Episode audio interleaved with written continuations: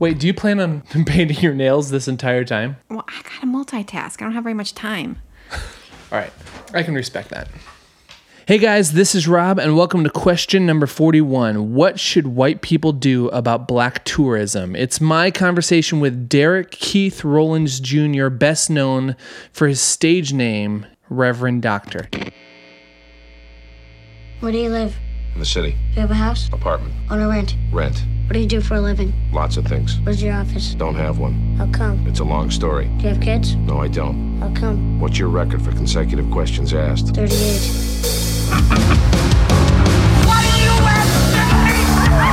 Talking to me? Pop quiz, hot shot. Expect me to talk?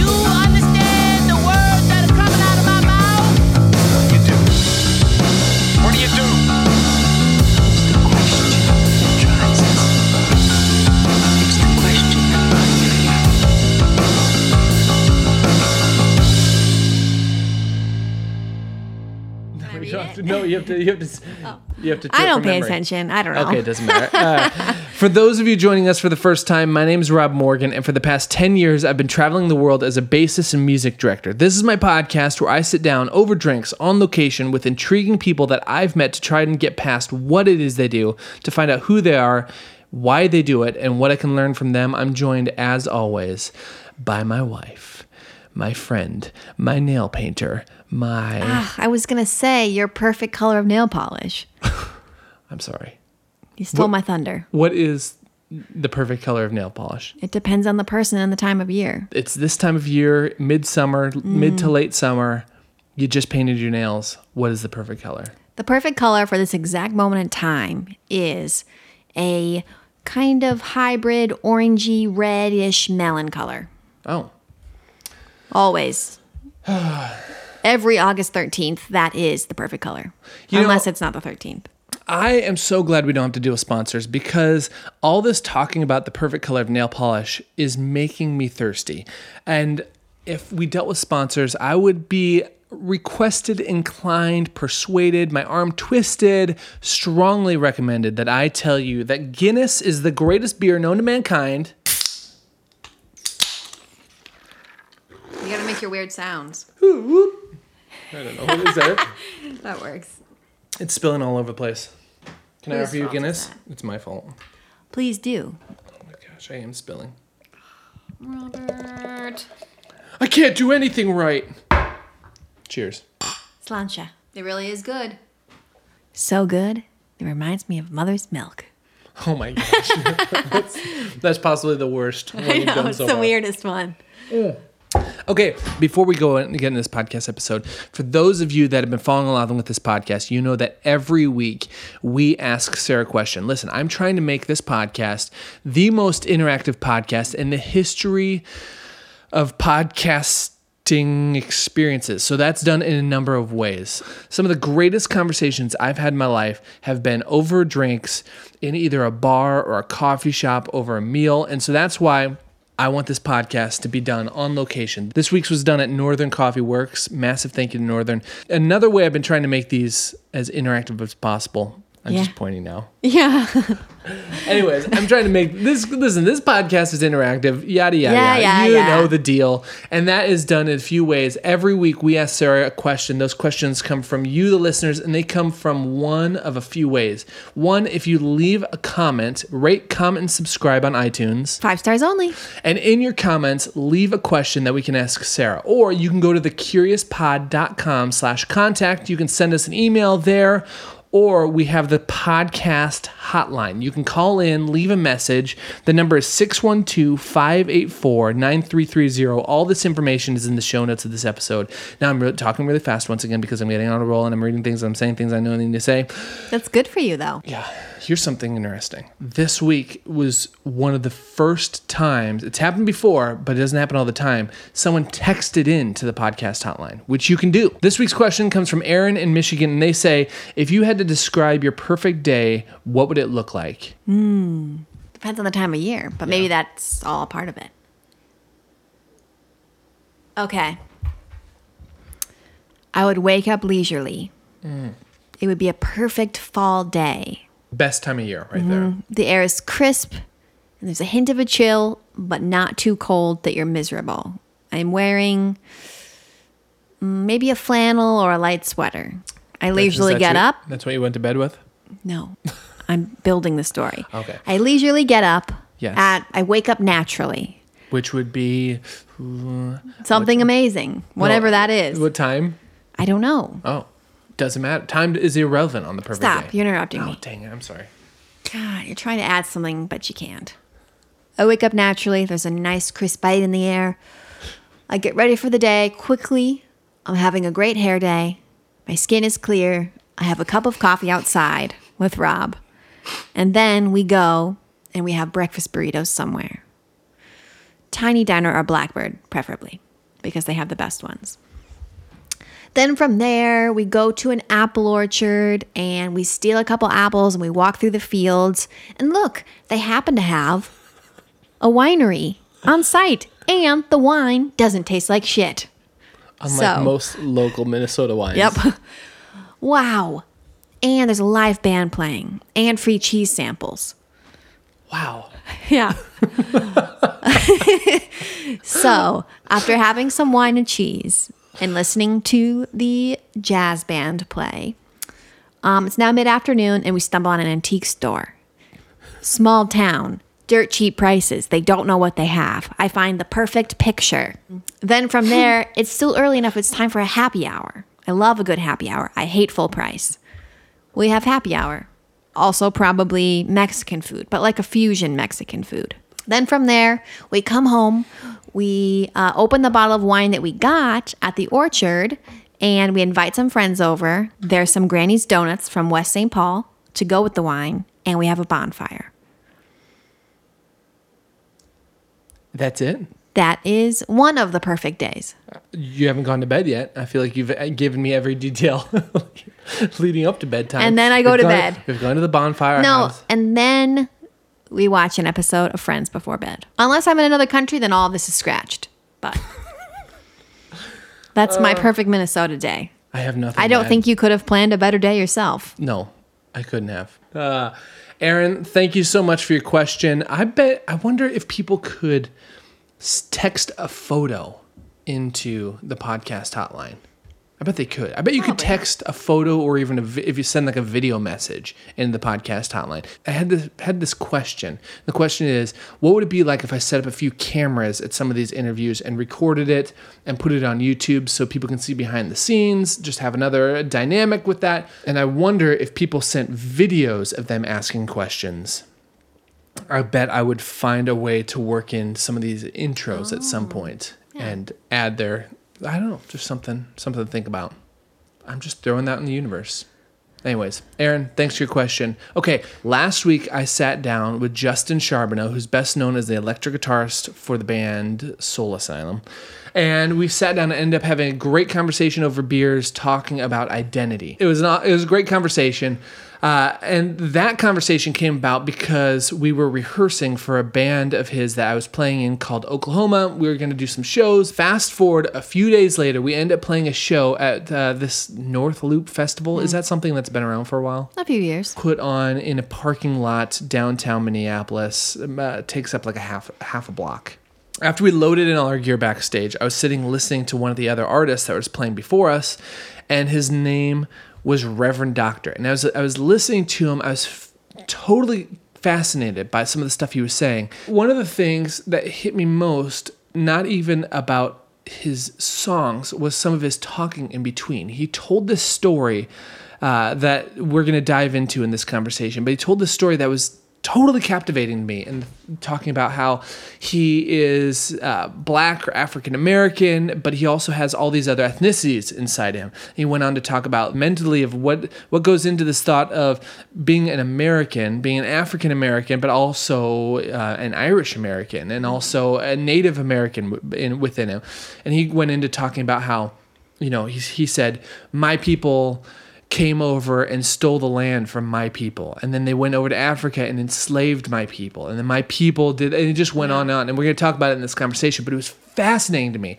And as soon as I was hearing him talk, I said, I, I need to sit down. Even Justin, before we had this conversation, Justin and I talked on the last podcast about how awesome that was Yeah. and how I should reach out to him. So I reached out to him. Said, hey, you don't know me. I was going to talk to you after your set, but the second he stopped playing, torrential downpour happened.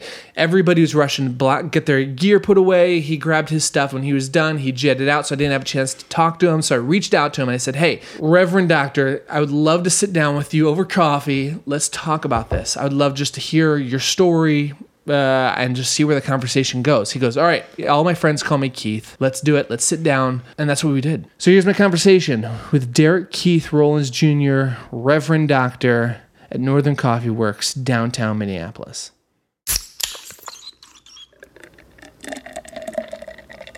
You know, just last week I was listening to this podcast, and this might tip my hand as far as like the things that I believe, but it's the Liturgist podcast. I don't know if you know that one. Oh yeah, I Uh, love and it. so Which one were you listening to? I was listening to the one on the Enneagram. Oh, yeah. The very first introduce, the introduction that I had to the Enneagram was last year. One of my friends, Mayada Major, she's a musician and uh, singer-songwriter here in Minneapolis. She's phenomenal, by the Yeah. way. Oh my God, she's so good. What's her name? Mayana. Mayada, M A Y Y A D D A. Yeah. She's she's based out of here in the cities. Yeah. Phenomenal. She plays a lot at Vieux Carré. Oh, Um, sweet. she occasionally uh, will be at the Dakota. Um, released a couple of different albums. Um, but anyway, she was the first person to introduce it to me last year when I was working for an organization called Youth Frontiers, which is another really cool organization here in the cities. you worked for Youth Frontiers. I did, yeah, for Oh, about man. like eight months. Really? When? Yeah. Last year? uh, this past year, yeah. Did you know a guy named Dan Rodriguez? Through I never got to work with Dan. Yeah. uh, but I, I heard, I've heard a lot about. Uh, him. was Preston working? Preston's still working there. Yeah, Yep, yeah. Preston and I work yeah, together. I know all those guys. Yeah, Through, awesome. uh, yeah, you probably didn't know Jorge Figueroa. Uh, while yeah, was he left last year, Yeah, he left yeah. last year. He's Yep. one of my close friends. Okay, awesome. Yeah, I know all those guys. That's Uh, so Jorge funny. hired me, but I didn't get to work with him. Yeah. Oh man, that's so funny. Yeah. What Uh, a small world. it is Dude, I when love you're in that. I Minnesota. Youth Frontiers rules, man. It, it does. Uh, Oh, and man. she she worked there with me when I was there. But the, when we were trying to learn how to work as a team, the conversation of the Enneagram came up, and so I was. Uh, I was- huge into it. I was trying to Huge into find like Enneagram, yeah. these like. What's my next podcast? Because I, I listened to a ton of Yes. them. Yes. And so I went through that one. I was like, ooh, uh, Enneagram. I, I know a little bit about this, but uh, I discovered that I'm a nine. Yeah. Uh, which is the peacemaker. Yep. Because right when they were describing it, uh, they they say that your reaction to it is usually indicative of like Yeah. which one you are. And I was like, oh no. when, when they were describing number nine, I was like, ah, crap, that's me.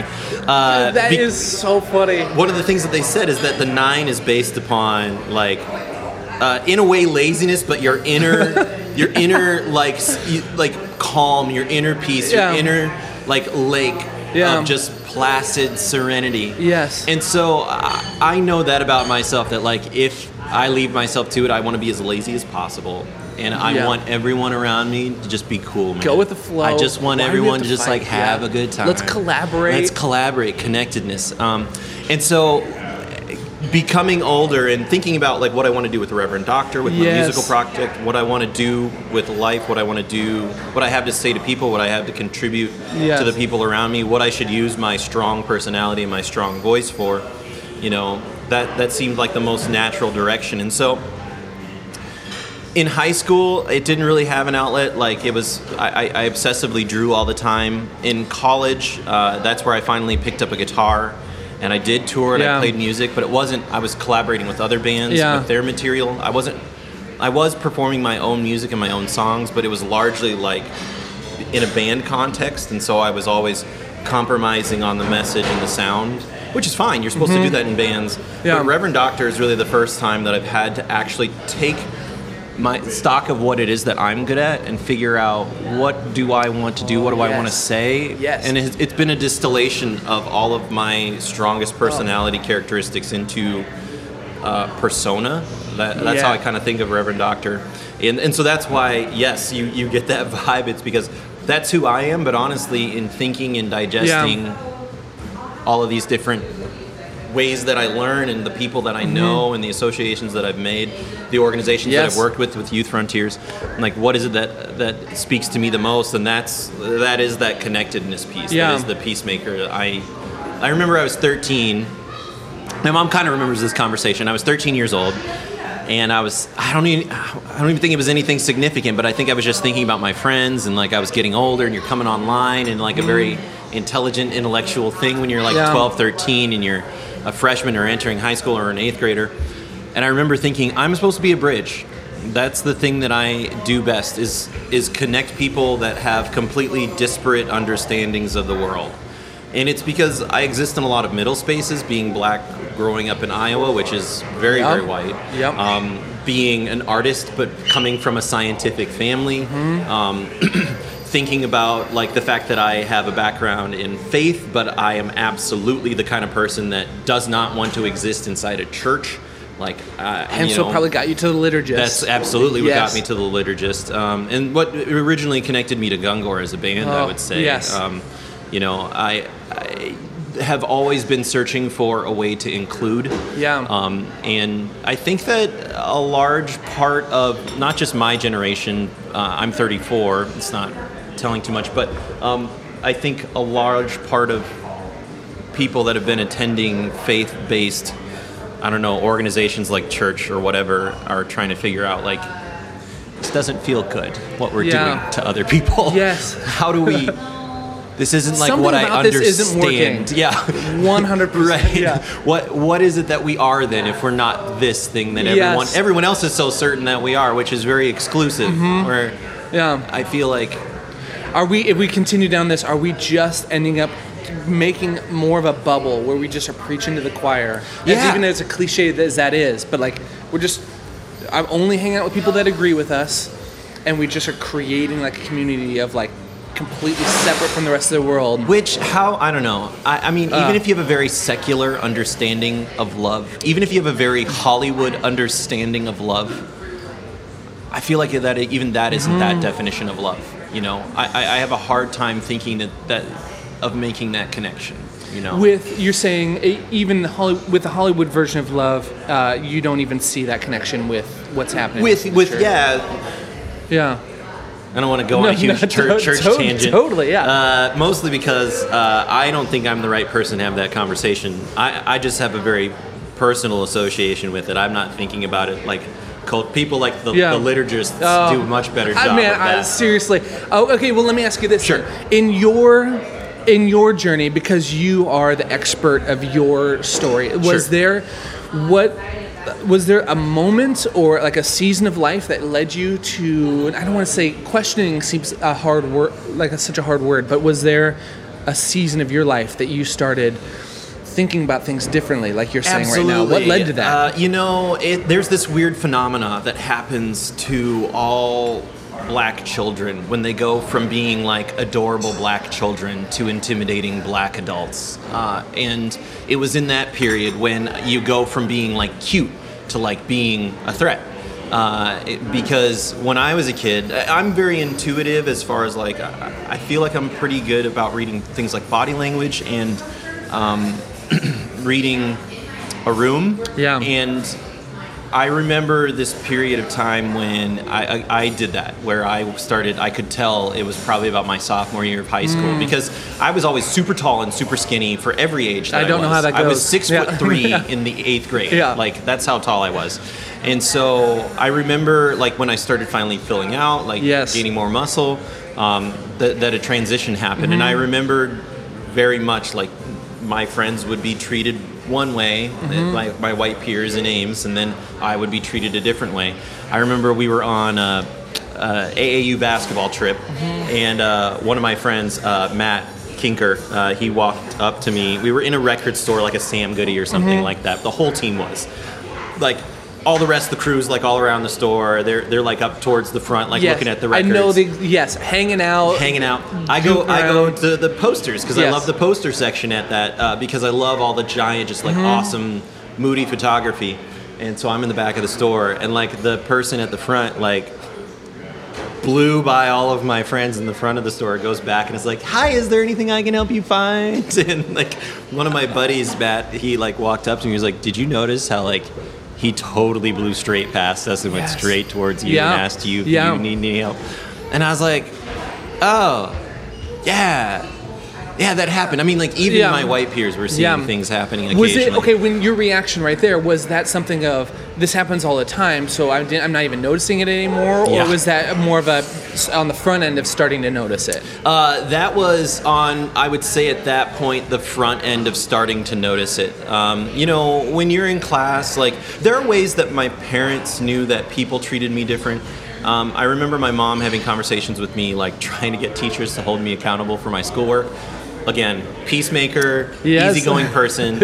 and so I was, like, teachers loved me, Yeah. frankly. Like, I was Yeah. super assistive in Not causing class, not causing Yeah. problems, just Yeah. would, like, make sure that everyone, Yeah. like, was, like, cohesive and getting Yeah. along, that no one was left out if someone was sitting in the corner. You want my stuff done? I can just, I can turn in early if you want. Yeah, what, do you, what do you need? Just yeah. let it so, happen. Yeah. So she, the thing is that like uh, teachers, she remembers like she would be like, he's just such a pleasure to have in class, and Mm-hmm. like she'd be like, yeah, but how is he doing on the schoolwork? Well, let's not talk about that. Let's talk about how good. Oh, She's like, you need to hold my son accountable. Yes. and even things like that, you know, that she was paranoid about and rightfully so as far as like you know me being treated differently by adults but not so much peers um, or even like the general public. But it, it reached a point like that then where that was at the beginning of it of noticing that things were beginning to change and things were beginning to become different. And so i would say that um, to your question like i i really started formulating that thought around that period of time that like not only in public spaces was I being treated differently, but then, like, when I started becoming old enough to be involved in things in church, um, when my friends were connecting with like certain church groups, uh, this I will omit uh, names of the accused, and uh, mostly because they would be a part of groups that were absolutely that evangelical Christian crowd, and they would be super enthusiastic and into it. But I will say that there were things that made me really uncomfortable about being a person of color in those spaces. Not just like the way that they talked about um, things like the poor, things like uh, people that were different as far as like uh, LGBTQ, um, but also, uh, you know, anyone that was different than them, anyone that didn't believe. And Yes. you really, when you're sensitive to already being another, to being uh, different, you pick up on things like that. And I remember starting to feel really unwelcome. That although no one would ever say it to my face, Yeah. because they would say things like, "I don't even think of you as black." Um, That even despite that, like the fact that you have to say that indicates that you have a feeling about blackness, Yes. um, about some kind of way. Yeah. Uh, and so that is actually a very unwelcoming thing. And eventually got to the place where it created, I would say, an emotional rift between my friends and I. One that I didn't process until much later in life, as far Looking as like, back on it? looking back on it Yeah. and what was going on, was that I began to live a very different life than my mm-hmm. friends were living at that point.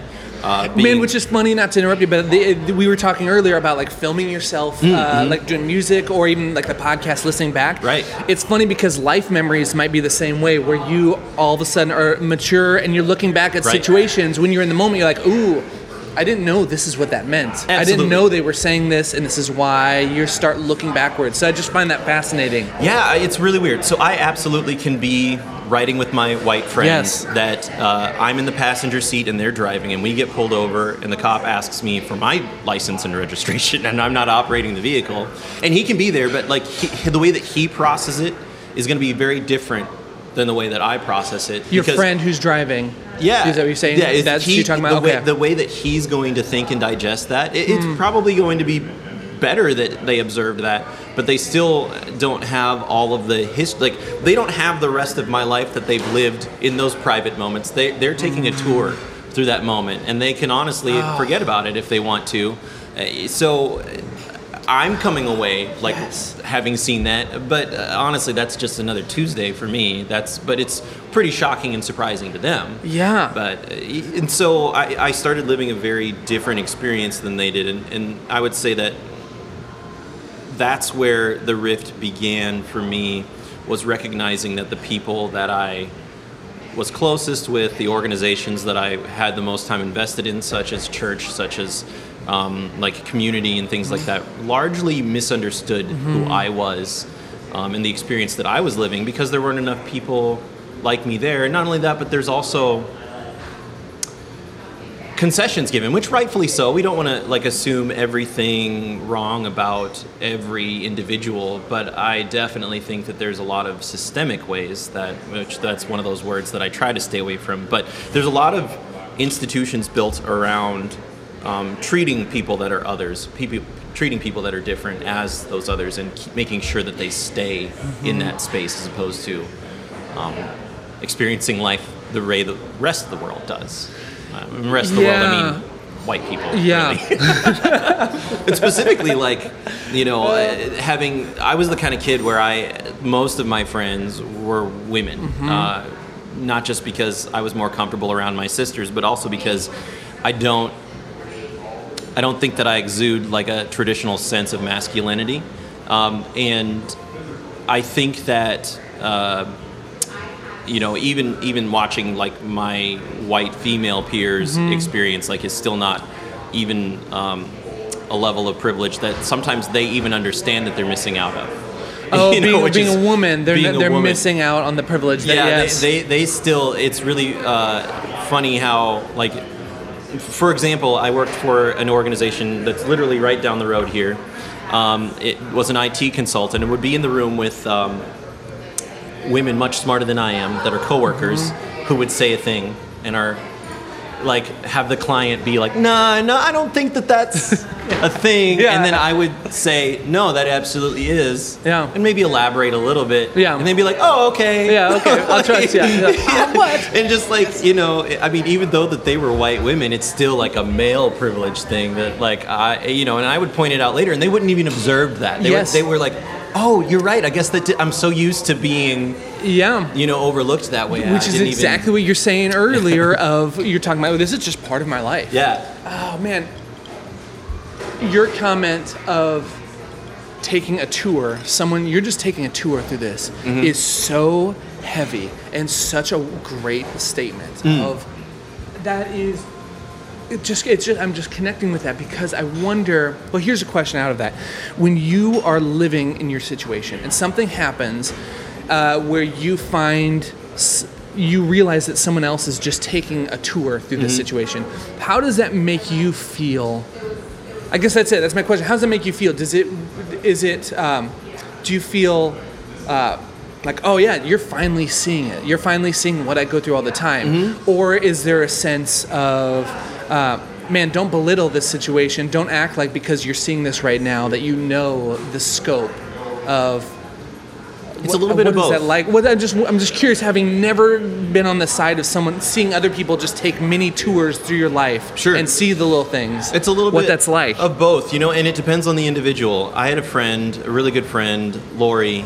We were really good friends my freshman and sophomore year Mm-hmm. of college. Spent a lot of time together. And I would say of all my friends, she was the most observant about things that would happen Okay. to me that again I would just forget that was like Yeah. even a thing that was ex- and different to my Yeah. experience. Uh, you know, a situ- like the way that a waiter talks to me, or Mm. the way that uh, someone regards me in a public setting, or the way that someone treats us when Mm. we were together. And she would always observe. She's like, "Do you think that happened because you were black?"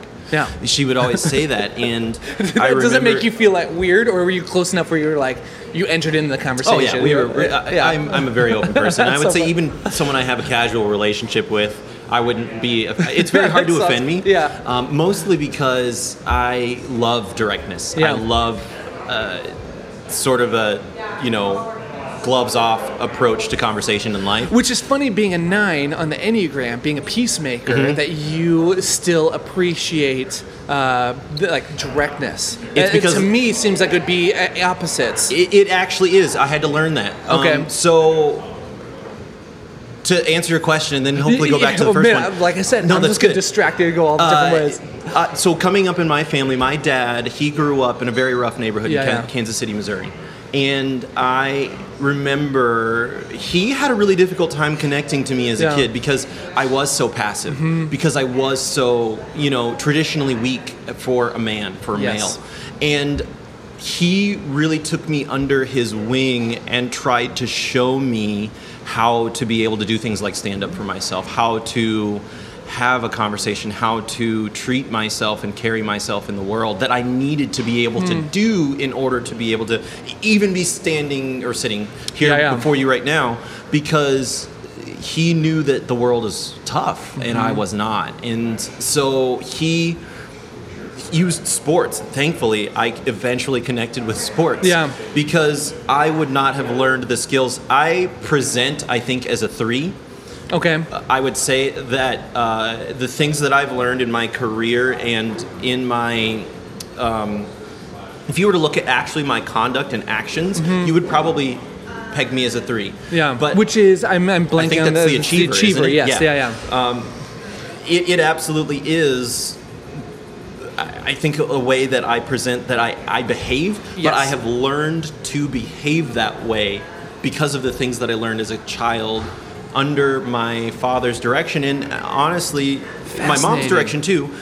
But also being in the world that I was, recognizing that man, no one's going to do this for me. That if I want to, if I want to play basketball, Yeah. like I've got to, I've got to be better, like Yeah. way better than anyone else, so that they give me a chance. Mm-hmm. Because No. at the time growing up in Ames, there was a lot of politics around uh, like sports and who got played and who Man, didn't. I grew up in Nebraska. My Yeah. wife grew up in Iowa, and I 100% know what you're talking yeah, about. it's a that small town mentality, Yeah, yeah, man. it's you know, not about like if who's you're on better. yeah, club. It's not about who's better. It's about Yeah. who, what, what connections you have and what Yes. association. And Yes, so, in, 100%. in, in recognizing that and having, I, I got lucky that there was someone in my life, people in my life, um, that were able to be examples of Mm-hmm. that strength, of that uh, sort of drive and tenacity. Because if I had never earned that, I would probably still be in that town just working whatever job fell into my lap because I Mm-hmm. Yeah. didn't want to make waves. But I had to learn that. Uh, and so I, I think that you're right, that is an antithesis, but it's something that I've learned. And not only that, but something I've taken ownership of, and it is instinctual for me. In Yeah. fact, I love the reason I love confrontation because as a nine, I've actually found that it allows us to get to that place of peace faster. Yes. you know, which is actually Yeah. that, that's the way that as a nine I've I've like yeah, I've made uh-huh. peace with confrontation. Is this idea that if I know how you feel and you know how I feel, we can actually faster resolve this to get to a place where we can have a closer understanding Yes. and appreciation of one another. And that's actually why I love confrontation. And I can't wait for confrontation. And I, I'm excited when it comes up because I'm like, let's solve this together. we're gonna go through it, and then we're gonna get to the We're gonna be better. It's gonna Oh, be great. yes. Yeah, yeah. Yeah, I have my eyes on the on the vision of the future, not Ah. in that uncomfortable moment. I'm- Yes. that's not what I'm visualizing. I'm visualizing Yes. this is gonna be we're gonna be friends. Oh, we're gonna like walk, hold This- hands.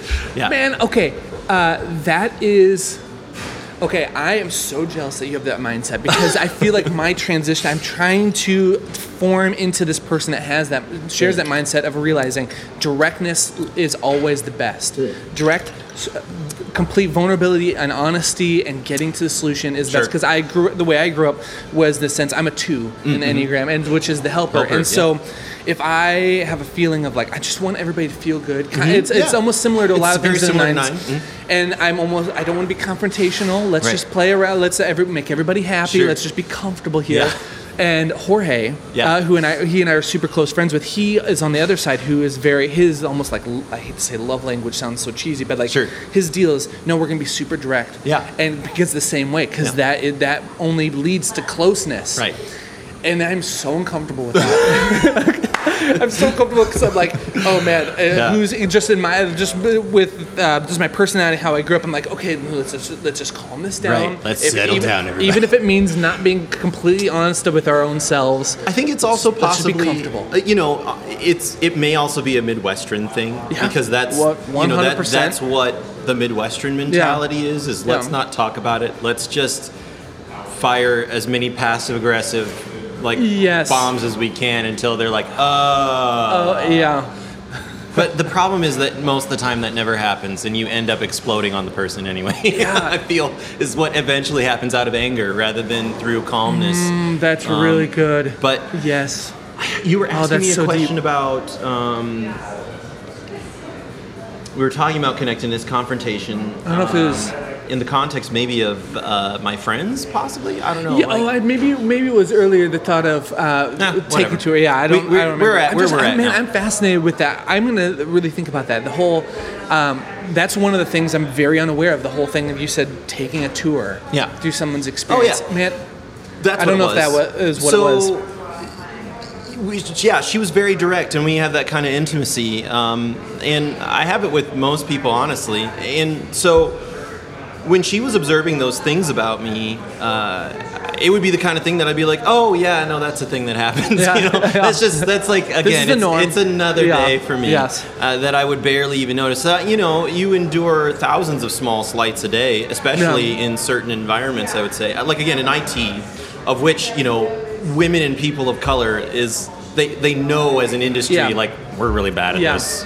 Yes. We're one like class action civil lawsuit away from just taking down this whole Yes. thing, uh, and you know, a lot of organizations, you know, they try to avoid this by doing things like meeting quotas, which I think are wildly unethical. Um, quotas uh, like literally, like, well, we hired our four black people for the year. Call it good.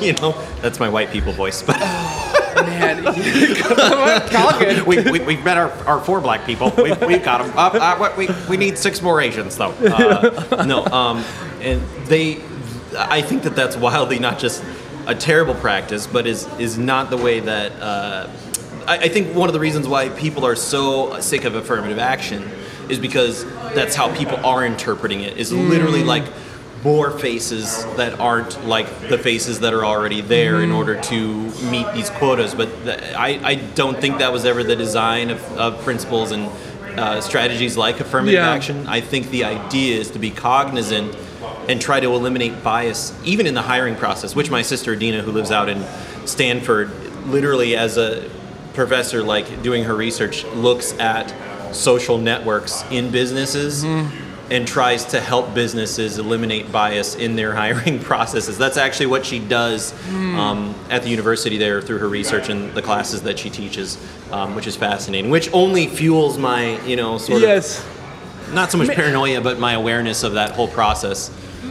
okay i am I, I that situation is very confusing to me as a Hmm. white dude who is on the out i mean i shouldn't say outside because we're all connected within Sure. in the interaction of it but on the outside looking in i want to know how to look at these situations because on one hand like heaven forbid a white person not get a job because, Right, of, because right. of skin color right but then on All the these other side yeah, uh, people, yeah which is But- actually is to be fair in Yeah. some degrees in some markets is actually true. So, yeah, Uh, totally. And yeah. I and I'm just I'm curious though of what uh, to me on the outside I'm like I want I want to live uh, and embrace and cherish diversity.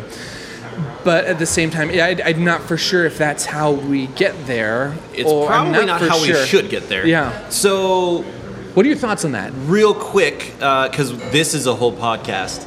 Um, If you could sum it down in uh, 20 seconds in a little uh, soundbite. the, the, the thing that's the, wrong with this is that um, it's not about hiring a certain kind of candidate, whether it's like racial or uh, maybe socioeconomic, or you know, trying to expand like the, the, the pool of diversity in an organization.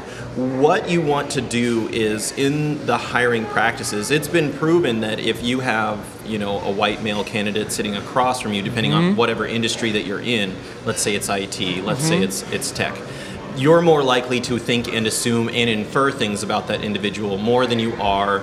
Let's take a, a black woman, for example. You're, you're much, well, which actually isn't even fair because traditionally and historically, black women are actually really great at IT and technology. But, um, which is not something that you may actually think. Or if I've- you didn't I'm know that, it probably unaware. wouldn't influence that bias that you have yeah. when you're interviewing that candidate. So it's all about trying to make those candidates shine in the best way possible with just their qualifications. So we talk about when looking at resumes, removing the names off the resumes because name naming Yeah. is cultural. Like Yeah. if you if it's Yolanda or Yes. Steve, I mean Yeah. Steve is Yes. could be in any person's Yes. name, but in this case I'm 100%. using Steve well, as a white for, name. For an But- example, for an example, uh, this is personal. I'm, they wouldn't care if I shared this, but Jorge, Sure. uh, his wife uh, Janelle, she, when she got married, she changed her name to Figueroa. Sure. And uh, her name was Janelle Moore first. And then so she- when she was like sending in resumes, she realized instantly people were treating her differently. Yeah. And then when they'd meet her, they're like, "Oh, we just assumed that you weren't white. We just I thought know. it's like." And so she has seen this She- just by the name. Anyways, go on. Yeah, absolutely. That's a, eliminating bias through that, as far Yes. as maybe where they were possibly educated, just knowing that they have a degree. Mm-hmm. Um, uh, eliminating like certain kinds of job history, so Okay. you actually send the resume through an algorithm that automatically removes content like that. So that again, you're just looking at the credentials of all of these Hmm. different candidates without bias. And then when you're doing telephone interviews, um, uh, do it that way. And again, there's some ways that people aren't able to disguise heritage Yeah. if you have an accent, if you speak um, with a certain dialect. Yeah. Uh, I know for a fact that, you know, if you have a Spanish accent, you're Yeah. much less likely to be called back for an interview. Really? Qualifying for loans, allowed yeah. certain access to housing. Like, that's why there are all these housing discrimination laws. Like this, that's why it's so regulated. It's because people literally, whether they think about it or not, there are these biases that Yeah. inform. And I'm not using biases as like a euphemism for racism. I'm just Yeah. saying genuinely Genuine- these things yes. that we aren't even thinking about that are coloring our idea of an individual. Yes. I, so what I would say is that in this particular case, uh, you don't want to increase diversity literally by meeting headcount. Meaning Yeah. like, well, we've got 20 open spots. It'd be great if like at least five of them were women or people of color. Yes. Um, you know, or something like that. And then like once you hit 15 and you're like, well, crap. Somehow we accidentally hired all not that. So Yes. these last five positions, we just turn We're- away any other qualified candidate Yes. and only hire. So it, you, the idea is trying to do yourself the due diligence of because everyone has biases. I have biases. In terms of learning and understanding the world, it's how vision works. Okay. Biases influence the way that we do things because we need to make assumptions in order to mm-hmm. navigate the world. It's literally how we're wired. Yeah. It's how I know that this is a chair and that if I were to sit on it, I wouldn't fall to the floor. I have that Yes. bias because Yeah. I've seen other chairs before. Yeah. Like it's that same idea. It uses that same idea of our psychology.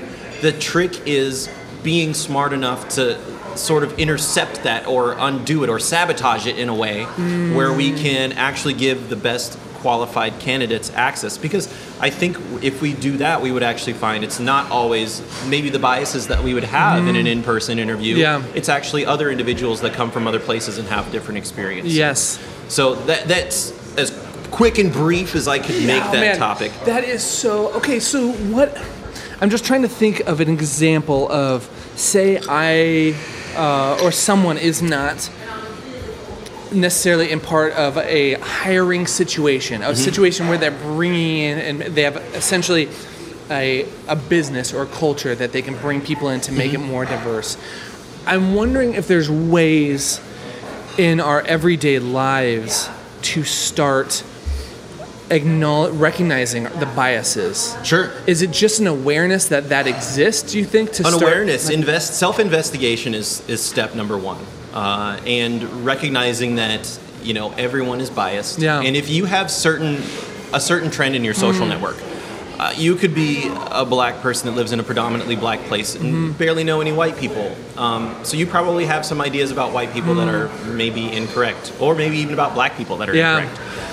Recognizing that the way that we begin to undo these things is by immediately taking ourselves out of any kind of comfort zone and placing our- ourselves in a place where we're not comfortable, deliberately with people that are not like us. So, for example, um, one of the things that I'm always Which I'm really great at because I love uncomfortableness. Just there kidding. You go. I know. I, you, you're just like, "Mm, let's get right in there. Let's have, let's have a grand old time. yeah. Oh, Yeah, absolutely. Let's talk about our feelings. So put yourself in a place in a situation. A really Yeah. easy example, Yes. and it's like the most segregated day of the week is Sunday. Yeah. You Yeah. Mm. know, when you're worshiping with uh, with people, literally. Uh, put yourself in a situation where you're in a church that is nothing like a church that you would vibe with, Mm. and and see what it's like there. And whether you're black or white, uh, you know, having grown up in Ames, it's really funny. I actually had the advantage of attending a church that was almost entirely black. Um, Okay. And it was because uh, it's the most segregated day of the week. It was easier to worship in an environment that was comfortable Yeah. than not. Even though, you know, all of my friends I was really close with, like, went to other Yeah. churches. And I would occasionally attend their churches, but I would say it was really Yeah. uncomfortable because it's totally not my Your deal. Yeah, my deal at all. I mean, it was Southern Baptist, so I mean, you know, praise dancing, hooping, hollering, Man. talking back, Yeah. call response. You know, Yeah, whereas yeah. in these other churches, it's just sitting politely, and it's not again, it's Yep. not better. It's just different. Uh, there's there's a different thing that we're all like keying into, and so the first thing you do is take yourself out of your comfort zone and and it's not in we, we use the word tourism it's not in terms of taking a Yeah. tour but it's actually like staying there and living there and trying to make a connection Yeah, because that's where I want to be. Um, I want to be aware of that too, of not being a tourist. right But So, what? How can? Where's the line of that? Where's the? Is it the staying there? Is there? Is it staying there for amount of time, or where's the line between?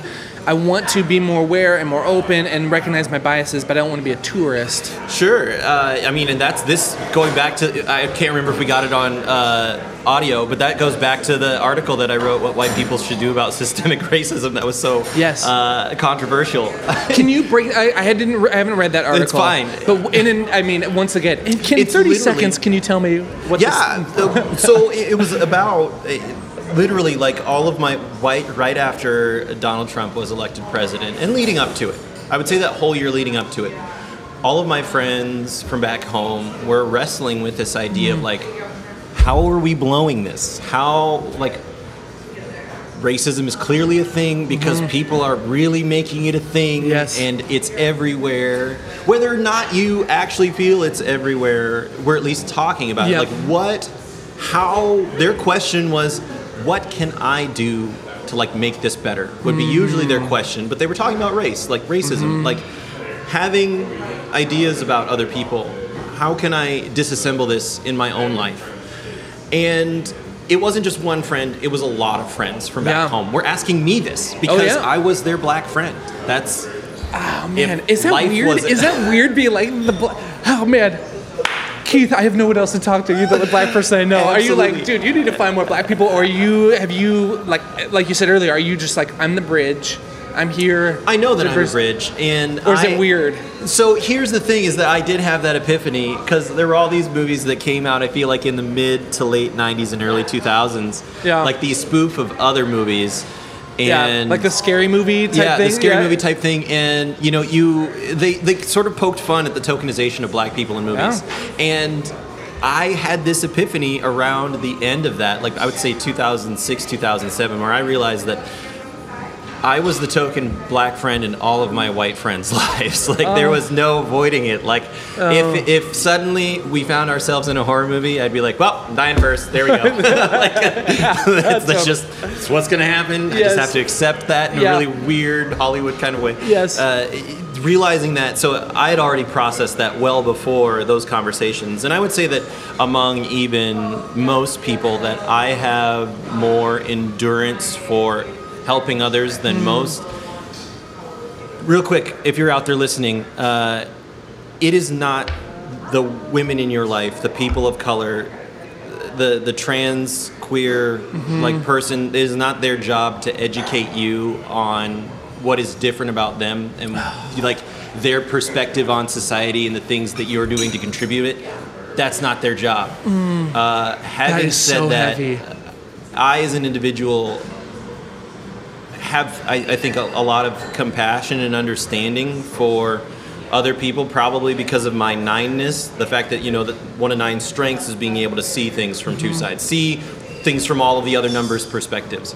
Um, that i have that ability and because of that i have mercy. And so my rather than repeating myself a lot for all of my friends i was like i'm just going to write an article and see if i can get it published Yeah. and if not then i'll just send it to them these Yeah. individuals and so that's where it came about. So the, the, the beginning of it was literally that story. All of my friends are coming and talking to me about this lately. Mm-hmm. Here, here's my perspective on it. And it literally just traces back this idea of post civil rights movement. I, I hope enough people know about American history to know slavery was a thing, the, the dissemination of that, um, segregation, uh, Jim Crow, civil rights movement, right?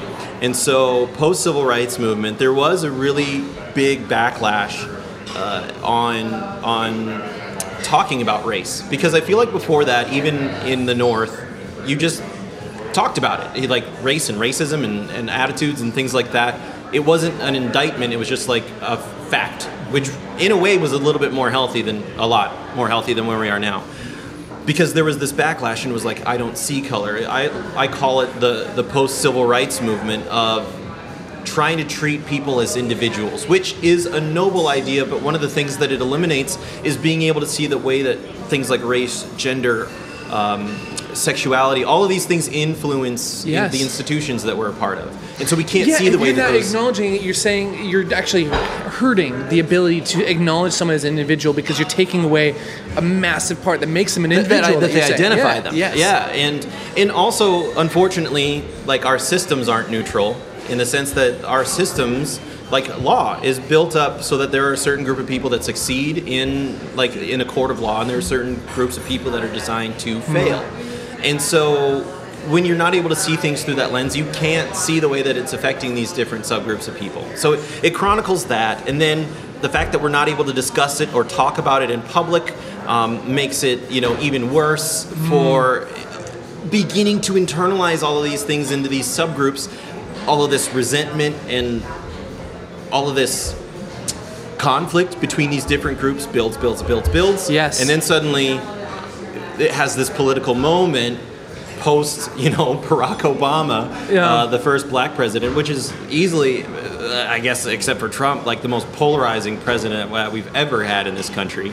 Uh, and it's strange that we latched on to race post Barack Obama because there wasn't even like anyone of color involved in this. But it, it absolutely was this thing that it was being talked about more and more and more and more. And so my friends had reached out to me. And so this was my response. The first is that, you know, not talking about it doesn't help anybody.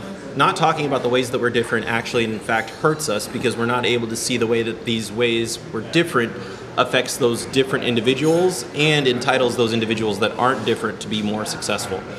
The second thing was that um, with that, uh, it's not it's not any more noble or less noble to try to not see race. The third idea was that okay, how do we disassemble these ideas? The first one is get uncomfortable, get out of your your shell, go to places where and I don't mean again tourism since we're going back to that. Yeah. Uh, literally, you asked how long is long.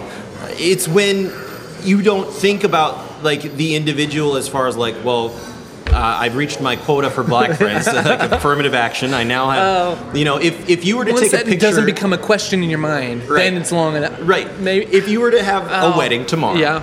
and you were to have groomsmen or groomswomen or groomspeople, Mm-hmm. uh, who, in, if all of the people in your group have your same experiences, you're not doing it right. Mm. If all the people in your wedding party, if all your close individuals don't challenge your thoughts, if they, if they have all of the same backgrounds, then then you probably need to shake it up. That's that's the way of saying it. Is that it's not about the amount of time or just sitting there in that space and feeling the otherness that's coming upon you.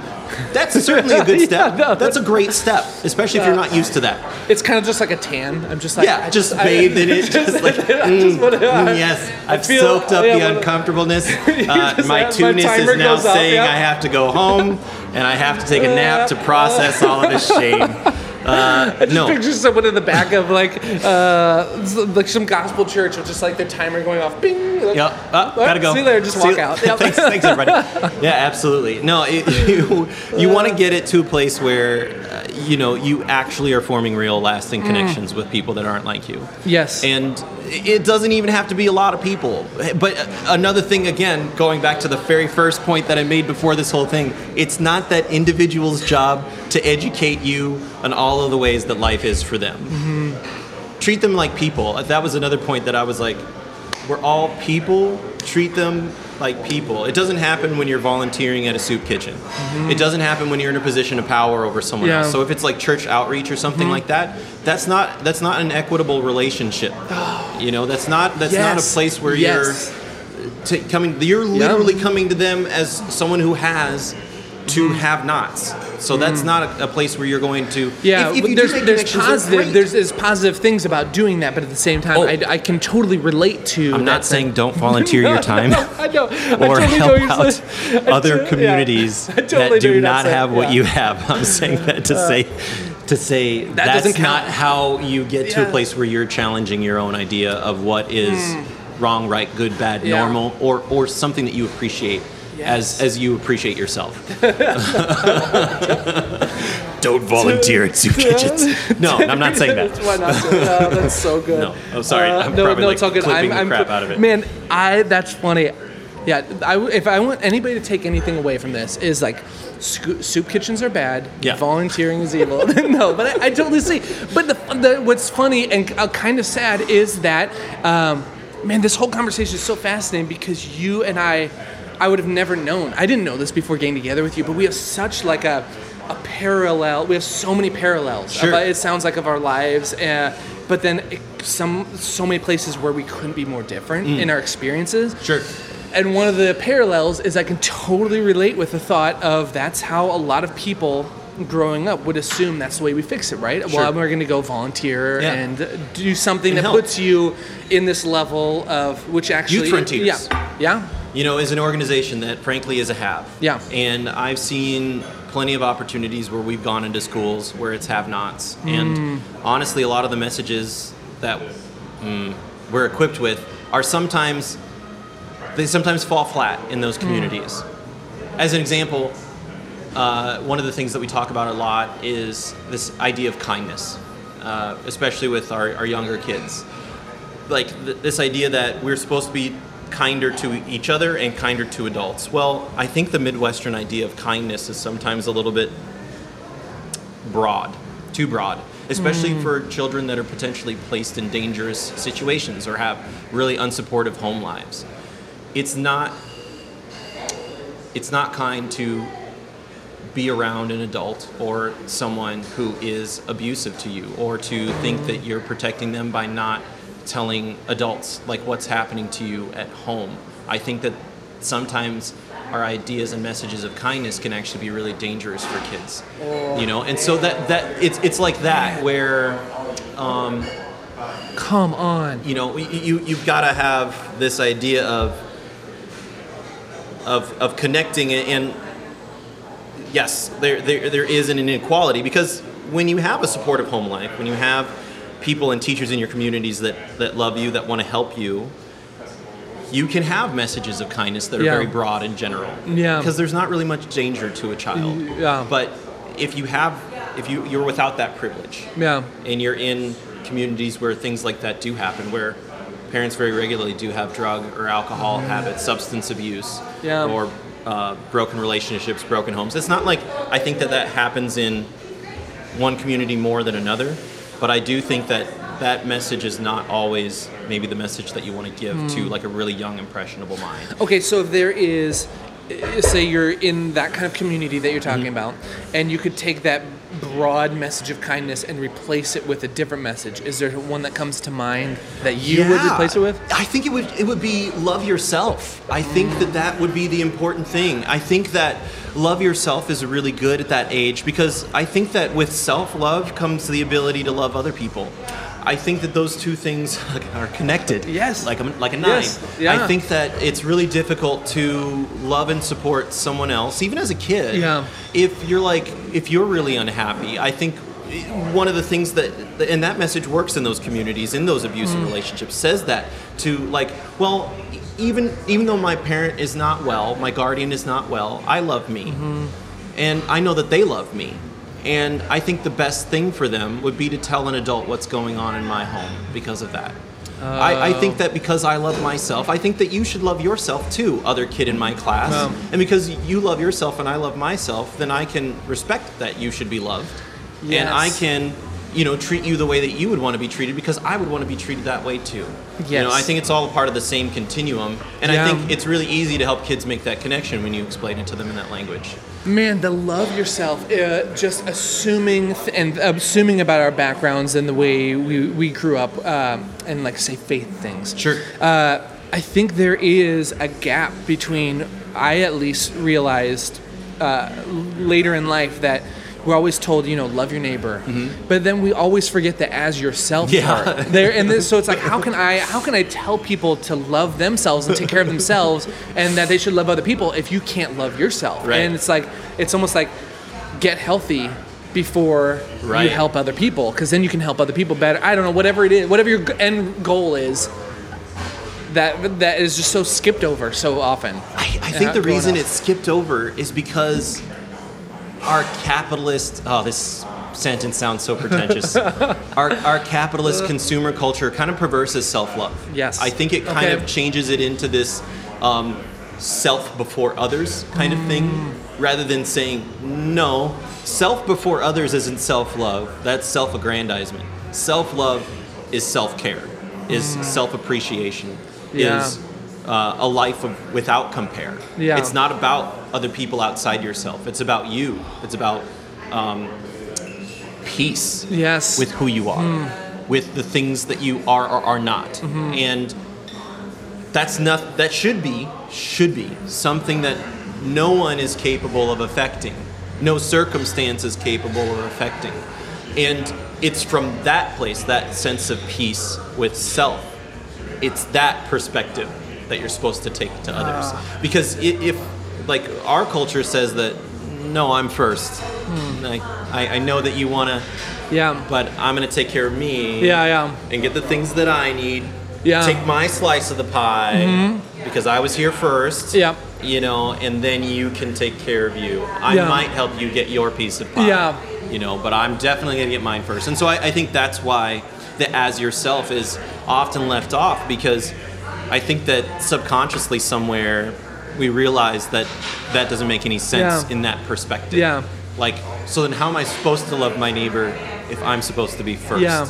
It's not about, like, we're totally taught, literally, the love we're using are two Mm-hmm. different ideas. Oh man, that that is heavy. We're not talking about the same thing. The, we're say, using the same word, we're but we're totally talking. Yeah. And man, that uh, not to. That's why I said Hollywood love, Yes. or self love, or peace love, Mm-hmm. or there's all these different, I think, ways that we use that word.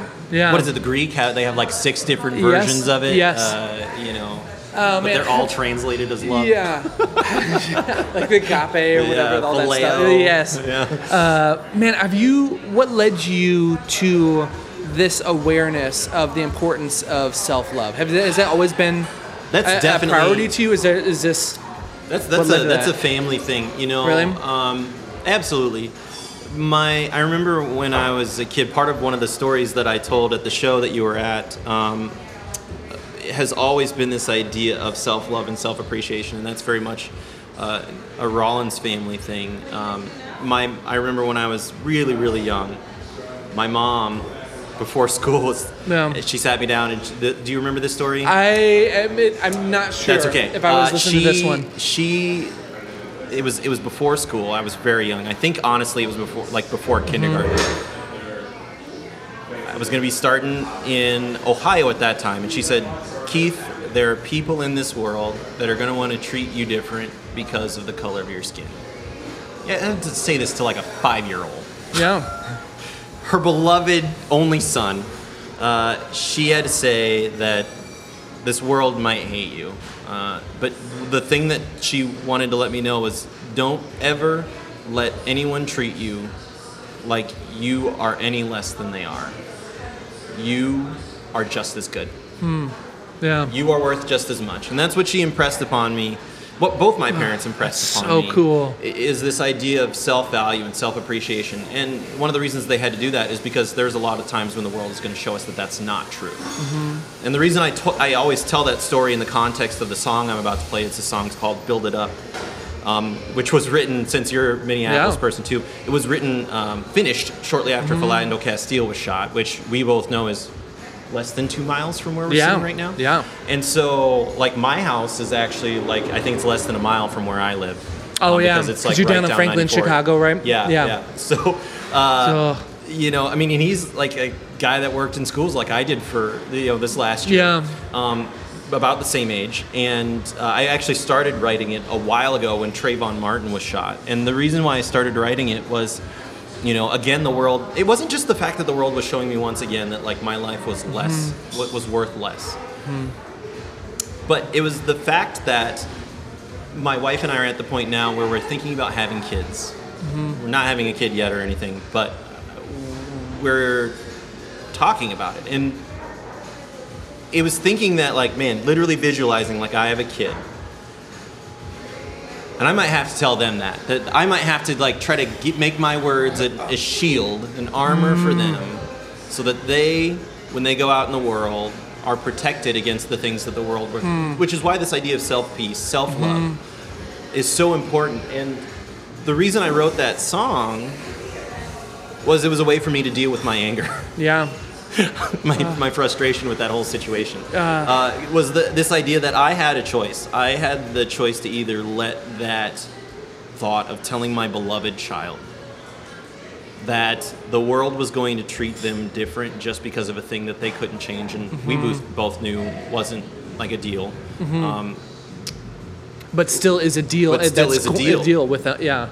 um, with, like deal, processing that in, instead of letting that anger eat me alive i had a choice to either let that happen and then project that same negativity to the world back out Yeah. in anger which Yeah. is such a human thing Yeah. it's so frustrating this is a brief aside Yeah. when when people come to me and are like oh yeah uh, we're we're upset about this person getting killed so we're just gonna tear stuff up and it's like you could not be more dehumanizing of the people that are going through that grief and that mm. situation that that wrong against their community. I'm not saying that i i believe that vandalism that you're entitled to destroy pro- property people that you're like out of mm. anger or grief or mm-hmm. anything like that but i'm saying that to not have compassion for people in that situation have you ever been angry at something and like punched your fist into the wall like when we see that happen in a movie we're not like oh boy that guy was stupid now Yeah. his fist is bleeding Yeah, totally. like yeah i mean we are sometimes Yeah. but like at the same time Yeah. we still understand where that comes from that Yes. frustration to like lash out it's the same thing Yeah. only on in a community and a mob mentality but that brief aside gone yes. um, the for me my decision with that song called build it up is to positively affect my community Yeah. to allow this grief this sadness Yeah. be able to make it its way out into the world where we are going to build up our community. Yeah. That's my own declaration. I'm going to build up my community. I'm going to build up the spaces around me, the people around me. I'm going to encourage myself, and by encouraging myself, encouraging Yeah. others. That's my goal. Yeah. I don't know if I achieve that. Time will tell. But that's that was my goal. And so my the song is a very personal song, but the way I always try to set it up before I play it is by saying that it could be anything. It could be literally you have more money than most people that you would encounter day to day life. You have less money. You have um, uh, an impairment. You uh, aren't familiar with popular movies. It really could be any superficial reason. As many Yeah. ways as we are different, Yes. that's as many ways there are to discriminate against a person. People are always going to want you to put you in a box Yeah. you're a white Yeah. male. Yeah. That, that people are always going to want to like tear you down for different things. That you have the choice of either giving into that thing Mm-hmm. and in a way living down to that expectation, or the goal Yeah. could be to build it up. And so that's Yeah. what that's what the song is about. That's what the message is about. That's that's very central to Reverend Doctor is this idea of of of overcoming uh, and by overcoming helping along others to get Yes. to where you're going. Yes. You know. Man, it's this. Uh, that it just comes back to that thought of love yourself, take care of yourself, and then because of that, through that, after that, bring people along, help Right. other people. Um, man, okay, you with your stuff, even this, there's this idea of like positivity, Mm-hmm. and you, I, I read uh, you being described as defiantly positive, Mm-hmm. and I wonder if that plays a role. That phrase, like, what I'm curious about, what does that mean to be defiantly positive? to Absolutely. you? So it's really not popular right now, I feel like, in most circles where we're talking about intersectionality or um, all of these progressive ideas, whether it's um, gender equality, uh, feminism, um, LGBTQ rights, uh, you know, uh, Black Lives Matter, all of these different movements right now, this idea of mercy and compassion are not principles, are, are not uh, ideas to be appreciated. Hmm. It's almost like that's how they used to do it. Like back in the day, it didn't work. Yeah. So now we got to do it our way. And, Yeah. And I don't think that that's true. I think that you know, in a lot of ways, the civil rights movement was successful because it, it put the world the world's eyes on a situation which was largely nonviolent. Obviously, there were certain vi- certainly violent aspects of it, um, you know, as far as riots, but also as far as responses Yeah. to the non-violent actions and, and protests and marches. But when you have a passive approach to it, when you have a nonviolent approach to uh, uh, social justice or a human rights issue, if you're met with violence, it's really clear who's you. You have the moral high ground, and I think that I think a lot of radical things. I think that right now these movements, what we need to be doing the most is embracing our ideas of patriotism, ideas of being the fact that like our acts of protest are make us actually we love country just as much if not more. Um, through that through our exercising our first amendment rights that we have as much ownership as anyone does over ideas of love for country. And i think that's one of the things Yeah. that you connected with in your email was when you first reached out to me was this idea that um, you know there is there is no american story because it's all an american story if you're in america Well, man, that's I want to ask you about that too, because that's literally the reason this is happening is mm-hmm. because your message you said from on stage, you gave this story mm-hmm. of talking about my people mm-hmm. brought over enslaved my people. I want to ha- have you expound on that, or Sure. even say in this context, because Sure. I heard that and it was just so moving to me mm. of that approach. I mean, that is the it lets guards down. I mean, there's I mean it. It, it was just so powerful. I was like, I, I need to get behind here ownership. more about so this. it's funny, you know, black people in America are called African American. Um, is like the politically correct term, and I don't I don't take issue with that at all because one of the things that it does is it makes us uniquely American. Mm-hmm. Yeah. In a way that we're not like black people in Britain as far as like historically and culturally have a completely different touchstone than people in the United States than African people do as far as like their identity and blackness. Like in America, we're it's it's very it's a very different beast, and I think it's a large part of the reason like why our music is so often impersonated or appropriated or reintroduced or reinvented by other different cultures, or even just listened to in its raw form all around Okay. the, all around the world. Uh, I, I think that just to make it clear, you're referring to. I have a song called Pledge of Allegiance. I wanted Yes. to write a song about how much I love America and the way that I loved America. And I'm not intimidated by my ideas of critiquing America. I don't think that it's it's unpatriotic to say that we can do better. I think that it, that's an act of love. I don't think that in a marriage, if you just let things that your spouse are doing that are bad, either for your spouse or for your relationship, mm-hmm. I think an act of love is to address that that hurt, that wound, rather than just say, no, actually, it's loving for me to like not make you address it Dude, because you don't want to deal. back to that. Even your that Yeah. even the same thing. It's like the thing we're all effect, we're all Right. talking about is, dude, be more direct being more direct. with the goal because that is more loving, not That is more of- loving. Yes. And so with with my own personal heritage, obviously, if you end up filming this and seeing it later, I identify as black. Yeah. Yeah, but my heritage is I'm Irish, I'm German, and I can actually trace those roots back. Yeah. Those are the only roots I can trace back. But clearly, I'm African, probably. I don't know. Uh, I'm assuming. slavery, sadly. But the most interesting is, is my um, the reason why I can trace my Irish heritage back is because there was a white landowner uh, in the South that owned slaves that actually married one of his slaves. And that's the reason I can trace it back. That's the reason why my lineage isn't broken, is because it wasn't just an illicit relationship yeah. or rape, let's just call it what it is. Yeah. Uh, it wasn't anything like that. It was a legitimate relationship, Yes. which is like my wife is white, and it's like we're like, oh, the world hates us, and just imagine what that must have been like, man. But you know, so Irish, German, um, obviously African, but also Native, Native Yeah. American, and so I have all of these different things inside me, and the story that you're referring to is if you want to think about the absurdity of race, it's literally embodied in me. It's the idea that like my people like came over on a boat and then slaughtered my people and then went to Africa and like enslaved my people and brought them back and made them work the land of my people. like yes. Wow, man. So, know. I mean, that was so powerful. I've never heard it put Yeah. that way before. It's it's I, Oh. I and so when I think about America, like there's it's not that I think that there's no one more American than I am. It's that my story, the reason I love America is because my story Yeah. can't happen anywhere else but America. That's the reason why I love Wow. America. Is because I have direct ownership over it. Mm-hmm. And so the song is all about this idea of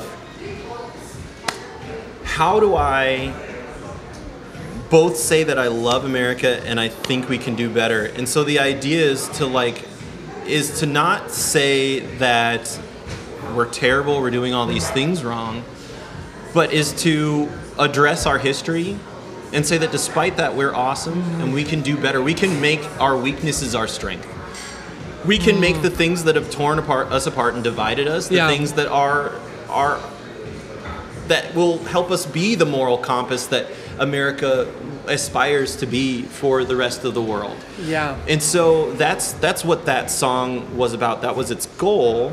And whether again, I have all these like, like every song Yes. I write with Reverend Doctor is like I'm like shooting for the stars. Oh man, I love it. it- I love that. the, I think that uh, the messages, the I want my set to be part this Mm-hmm. um, and part music because that's where Reverend Doctor does best. Is this idea of a dialogue? Is Yes. this idea of of call and response? And- Yes. and, that's why I wanted to have this idea of church and also the civil rights movement, like all of these different parts that indicate involvement, interaction, participation as a part of my set. North Loop Fest is Yes. definitely not the type of place to be like, "Hey, everyone," which is why I was like sh- shocked and surprised you heard anything at all. Oh, Because when I was telling those stories, which are super important to the songs, and are I try to keep short as far as their intros, I. I I'm surprised if anyone listens, but it's important to me as far as like the act that it has that kind of setup Mm-hmm. Yes. because it's it's central to who the act is. Yeah, that is a fine balance when just in the sense of um, musical performance Mm-hmm. and putting a set together. It's a fine line between, um and everybody, everybody's thing is different. Mm-hmm. But where do you, how how much do you talk? How much music do you have in between? Like where where do you find the ebb and flow of that? How do you find the balance where you're still people are still engaged? Mm-hmm. Uh, and I think you're doing a cool job of it because I think, uh, which as goofy as it seems, I wonder how much Youth Frontiers has played into that because they're masters at keeping attention. And I feel like at the very end of the day, as long as you are not losing people, and if you can still keep people entertained 1st and engaged, then I'm like, the more you can throw in your talking, the Yeah. better, you know? Because then it makes it more powerful. Then it's not just songs. Then you're like, hey, this is where the song comes from. Yeah. And it affects people. I, uh, It absolutely has played a part. Um, you know, it- Mayada and I, like, I, I watched a show that she did a few days ago, and I remember watching her a while ago before she watched. She was at Youth Frontiers, and it it definitely allows you to be able to self curate Yeah. as far as how much talking is too too much talking, and what is even a story that people want to hear yep. and it kind of gives you these lenses to be able to look at that through because there's not really much that separates an adult attention span from a child's Yeah. in a musical context yeah, That's true. That's true. like, Yeah. like when you're on stage and I have a drink in my hand you better say some interesting stuff or I am out totally. I'm yeah. downing this and talking to my neighbor. That's Yes. like what's going to happen. here. Yes. And so it, it definitely has played a part in that. And it's also, again, self curation as far as like, what is even a useful story Mm, to tell? Because Reverend Doctor is filled with all this intentionality as far as everything from literally the way that the act looks and appears to the things that I say on stage to like the arrangements of the songs and Mm-hmm. the, the different kinds of music that they incorporate and integrate. And even the covers that I do are all very deliberate. Um, and the reason that is, I want people to know that um, there's goal. Yes. You know, it's not just I absolutely. I- Yeah. If, if you look at it on the surface, I want it to be a good song. Yeah. I just want you to hear a good song. Yes. If you like see me on stage, I just want Yeah. you to be like, I I enjoyed his show. I enjoyed Yeah, his set. If you meet me as a person, be like, I enjoyed him as a person. Yeah. But if you're like, I want to know more. Yeah. it- hopefully you'll begin to see these themes and things worked in, needed, hopefully in and inextricable Yes. from from the things. Not just like I'm a I'm a person who's socially interested, but uh, I also play music. Like I have this like little stupid pop song, and then Yes. Have a deep conversation. Yeah. Like, this is out of left field. Yeah. Like I've been doing it, hopefully, Yeah. working my way in all night up to this point. This point, this moment. it's not talked about a lot within artists, but I feel like a really big thing is uh, building trust right off the front end of a set. You people subconsciously want to feel that you are in control. Mm-hmm. You have an intention of where the set is mm-hmm. going. That the your thought and the whole evening is co- a cohesive mm-hmm. thought, and that you're going to take them on a journey. Because I feel like if you can start strong and maybe even say something addressing that, here's what's here's what's going to look like. I'm going to play a few songs. I'm going to talk about it. Someone just goes, oh, okay. You, I, I can, I can let myself engage in your set, Right. Because I trust. It's just fully trust. Like you're gonna take me somewhere. You're not just gonna be winging it. You're not an amateur doing just whatever Yeah. comes to your mind. Give me a roadmap. Yeah, give me a roadmap. Yeah. Yeah, absolutely. And I, did Ah. that at the beginning of the set, but again, it's North Loop Fest. Oh, dude. know? Yeah. And So what can you like, do? And it's I was just like, half the people are "Ah." listening. Half the people are looking about if it's gonna rain or not. Right. Oh, man, geez, that was a- the rain was such a drag on that. Um, but oh man. I definitely did that, and it was like, yeah. I, I'm all about inviting the audience. Um, I used to say the phrase "safe space," but I've since dropped that. um, and the reason I wanted that is because I actually want to be. and this is again not so much my nine, but my threeness. Um, I, I want to actually have. I if someone starts heckling me or being Yeah. like, "No, black people suck," who knows? They're never gonna shout that at me on stage.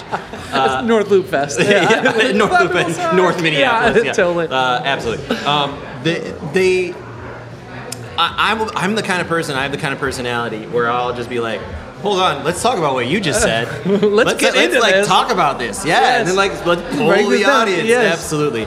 Uh, and that may be that's not so much my youth frontiers in this as much as just like me. I mean, and I've facilitated in a lot of different things. Mm-hmm. Um, I kind of came into youth frontiers already having a lot of knowledge about how to how to work a crowd, and that oh, was yeah. less because of music and more because of I don't know speech, oration. Um, it's not like I've I've done any of that competitively or Mm-hmm. anything like that, but I I've always sort of I guess Yeah. been coming from that perspective. Yeah, and I, I hate breaking the third wall on like acknowledging that we have microphones in Yeah. front of. But Youth Frontiers being an organization that goes into schools and w- through games, music. Oh yeah, we haven't explained. Yeah, Yeah. Youth Frontiers is. Yeah, but just for anybody. curious about it, Youthfrontiers.org. yeah. It's a really great organization. They're doing a lot of great things, not just in um, the Twin Cities in the Midwest, but uh, and they go into high schools and middle schools, and they put on events, schools. takes Yep. kids out of classes, and teaches. You talk about uh, Kindness, or courage, yeah. respect. Yeah, Yeah. Man, I, yeah, I think it's so cool. it so was it was so much it. fun working with that organization because okay, quick story Yeah. uh, and at the cool things that Youth Frontiers gets to do. So. Um, if you haven't figured out from the podcast, I'm black. I know I sound like a little white kid, uh, but that's growing up in Ames, Iowa. Uh, so I went back to Iowa for a couple of different retreats that I had, and there were um, some uh, black students that Mm-hmm. were in one of the uh, the conversations that we we had. Like I it, talk about like setting up for the day. We, Yes. we call it goal of the day, where we talk about what the day is going to look like. So like you're saying, giving the kids a roadmap. What Yes. is this thing? Yes. What, What are are we, we- all what are you in about for? here? Yeah. I have no idea. And so, How so long is this gonna be? Right. Address that. this yeah. is your day. Yeah. Strap in. Yeah. Um, so I was just telling a story about um, how I was in high school. I remember my freshman year of high school. Um, between my freshman and sophomore year, I grew my hair out. Yeah. And so it was the first time I had an afro, and that was a really big step for me because uh, you know when you're when you're different in a small town, the last thing that you want people to do is be like you're different. Yeah. And so Just this was a freaking fit in. yeah, you just want to Yes. fit, especially at that age, like Yeah. freshman year, eighth Yeah. grade. Oh my just gosh. Like, Uh, don't look at me Perfect year for both of us to be growing like like madmen. and- crazy yeah, people. Absolutely obnoxiously Oh, tall. Yeah, the- yeah. I'm so already so tall. So at that point, I was just like, whatever. You know, I, I yeah. love my hair, and so I grew it out. That was the first time, and I came back uh, from summer vacay with an afro. And so my, I remember feeling really anxious about how people were going to treat me. And I'm telling this story in front of these kids that are the, the same age that I was, and I talk about how cool that was for me to have like my friends be like, "Whoa, your hair's awesome, dude!" Yeah.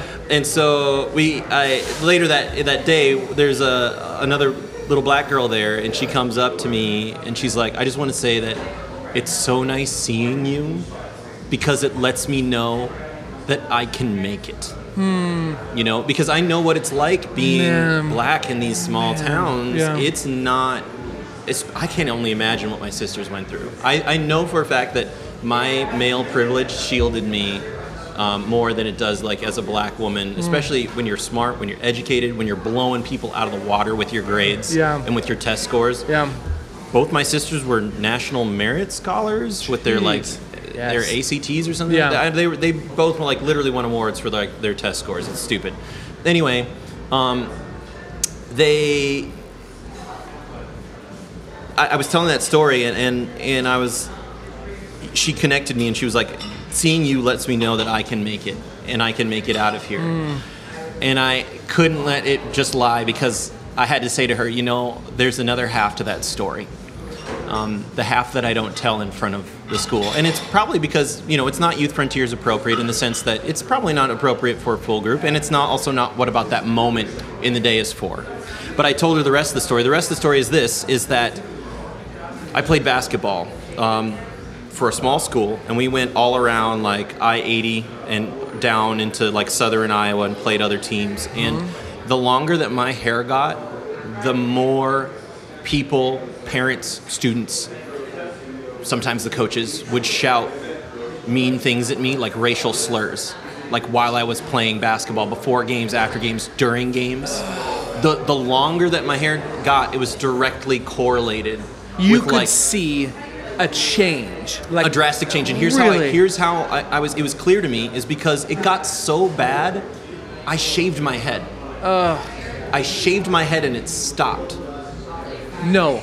it went back to being just like a hidden thing. Yeah. Yeah. rather than like flaunting my my otherness, my blackness, Hmm. you know, they, they it was they were used to again like Yeah. people looking and appearing like me. Yeah. Not like absolutely. I still think somewhere in like the public consciousness, afros are predominantly seen as like this black militant Black Okay. Panther thing, you know, which is another thing that I think not think no popular media has slanderized into being something that it actually wasn't. But I shaved my head and it stopped. And I told her this. I was like, honestly, yes, I was myself. And I mm. did put myself out there. And I'm not sad that looking back that I shaved my head because I don't think that any sophomore in high school, any kid, should have to deal with adults and parents of kids their age should have to deal with Yeah. it. But I said that it's not going to be easy. It's not going to be pretty. It's going to be hard. Yeah. But you can make it. Yeah. You can make it. I, I needed to be real with her in that moment. I didn't want to pull my punch for her. Yeah. Because I, if I were her age, would need an adult to not pull Yes. the punch for me. Like, if I grow my hair out, everything's going to be Yes. dandy. Man. And, I and so can't- I, that I, that was me learning. That was me, like, no one could tell me that this was going to happen. I just learned. Man, and then me- I was like, well, let's just make that go away. and then just, like, again, survive. But here's the thing is that uh, my summer between my sen- junior and senior year, I grew it back because I, I had the kind of self confidence, Yeah. the self love. Yeah. I needed to grow as a person to Yeah. say, I know who I am. And also, it helps that uh, I was a ridiculously good basketball player at that point, too. Like, dunking on kids during, Yes. vid- during basketball games uh, ridiculously. Uh, I, I had gotten pretty good at that point, and so you know Man, I was okay with that kind Yeah. of the, the eyes on me. Man, that is. I talk about being a tourist in this situation. Sure. Like I just can't even because I our stories like me doing the same thing, traveling with basketball, Mm-hmm. playing different places in the Midwest, in uh, in Nebraska, I eighty, the whole deal. Right. And I'm I couldn't I cannot imagine in like people yelling racial slurs. It made my fellow players and coaches so uncomfortable they literally could not address it. My Yeah. coaches never stood up for me. My fellow players never stood up for me. How did that make you feel? Uh, like, really abandoned and alone. Like really, like oh man. I am alone here. I am different. No one is going to help me. Yeah. I hope this doesn't result in violence. Yeah. Because I mean, that's not like I'm thinking less about my peers and thinking like if I get jumped by the team or people after this game. Because even when I was younger, I was still really good, but I matured a lot as a basketball player from my freshman year to my senior year. Like, I was always coming away having scored the most points on either team, mm-hmm. almost every game. And I didn't want to be it to be the kind of situation where like they were going to retaliate on, on me physically, mm-hmm. because as a nine, I, something I know about myself, I'm a pacifist. Okay. I have a hard time even thinking about being violent to another person in any context. Yeah. Myself, I Yeah. certainly recognize that there's violence in the world.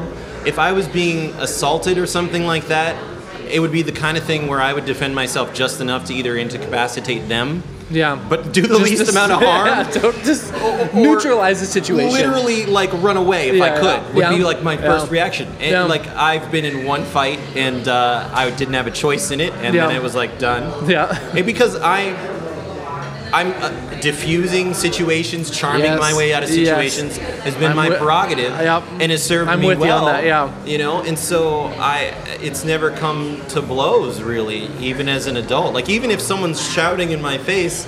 Is just my favorite thing to do is to neutralize that with like kindness. Is just to be like, why? Are, what's. Yeah. up, man? Yeah. Why are you doing this right now? Sounds like you got something on your mind. Yeah. You, you want to share it? And, yeah, uh, let's talk about it. Yeah, if you can, if you can verbalize You, you want to get a drink? Yeah. Let's like go somewhere to grab Yes. a drink, man. Yeah. You know, Uh, my treat. yeah. Like, Some guy was heckling me at a show, and I ended up buying him a drink afterwards, so Yeah. just so we could talk. Yeah. Yeah, absolutely. yeah, totally. I'm not. I'm not the kind of person that's like chomping at the bit to just yeah. like exert my physicality over someone, or even Oh, being man. like, "Test me, man." That's Yeah. not me. I don't not like. And again, if we talk about uh, ideals, ideas of like uh, blackness and male blackness specifically, is another reason why I think a lot of my perspectives are not so Hmm. popular in that arena.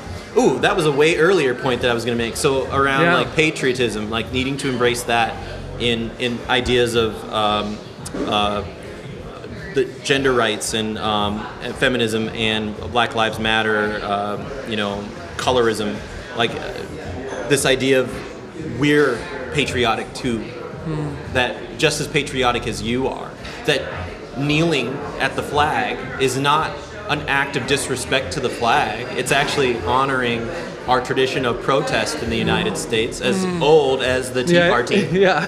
Tea Party. Um, but something Yeah. that we're participating in Yeah. now, it, it means that, you know, Martin Luther King said it best, and he actually said it on the U of M campus, uh, which is another speech I got to write, which was super fun. But it was, it was, he was addressing this idea of patriotism. It's that critiquing America is an act of love. That I, I don't just love America. I, I want to see it better. I want to see it succeed.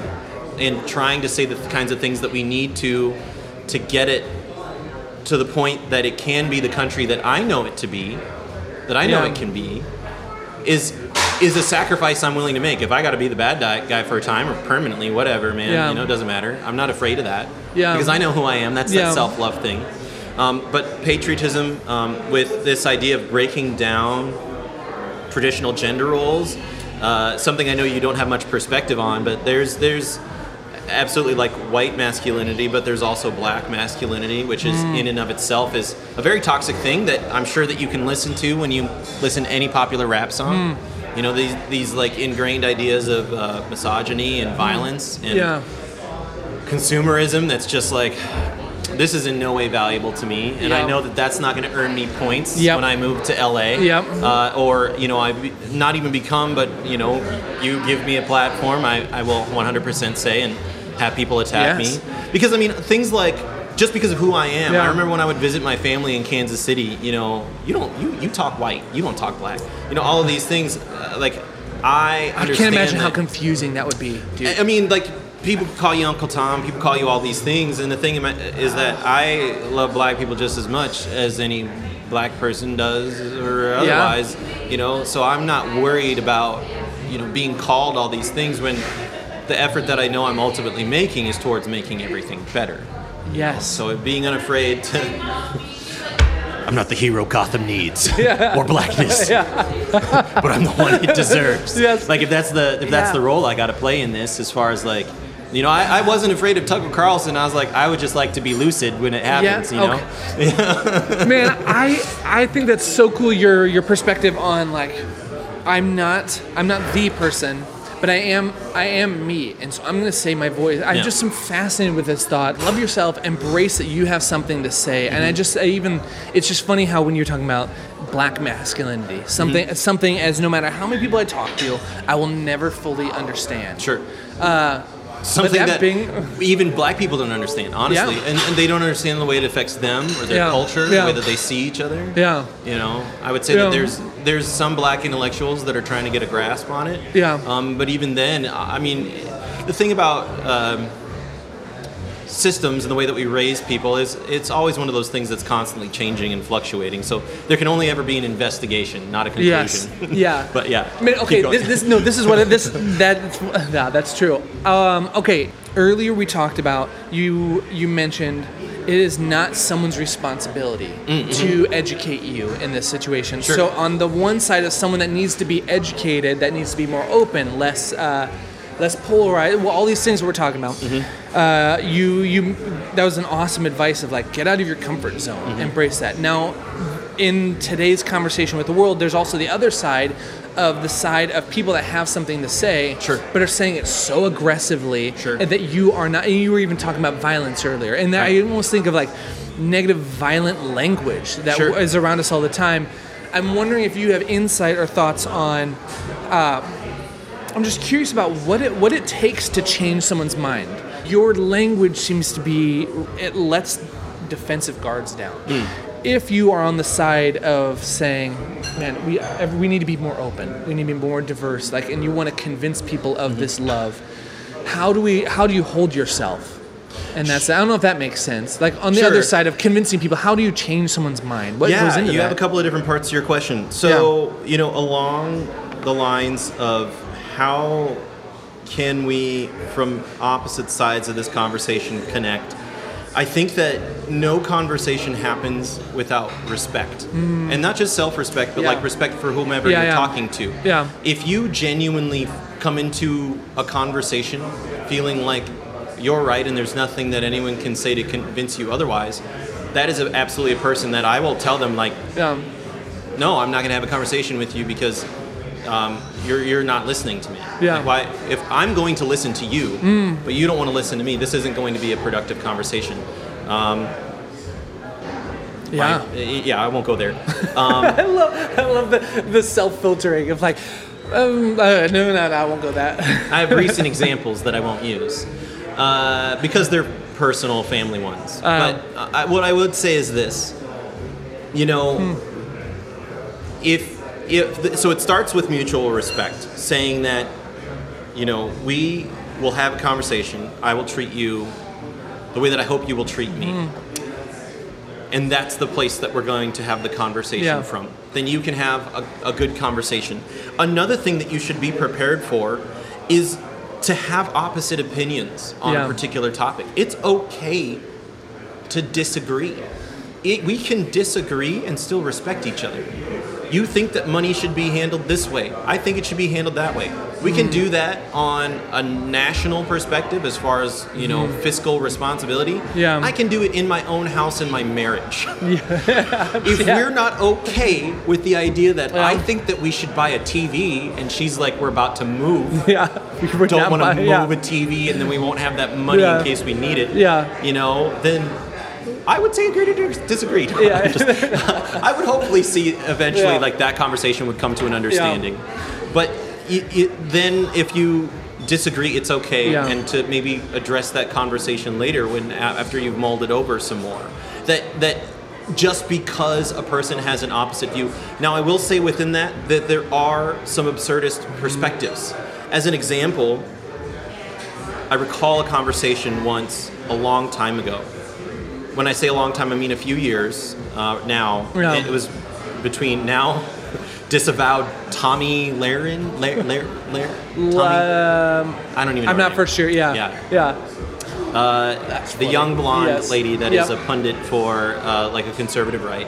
She was on um, the Daily Show, um, and you know the two had a conversation, and and one person's perspective was like a really violent sort of people shouldn't be allowed to or have a right to exist in certain spaces whereas the other person had to then have the position of like absolutely those people should be allowed to be there Yes. and to like live uh, and you know so there are absurdist conversations where it's like that's not where we should begin the conversation at Yes. is is at the right to and the sanctity of life Yeah.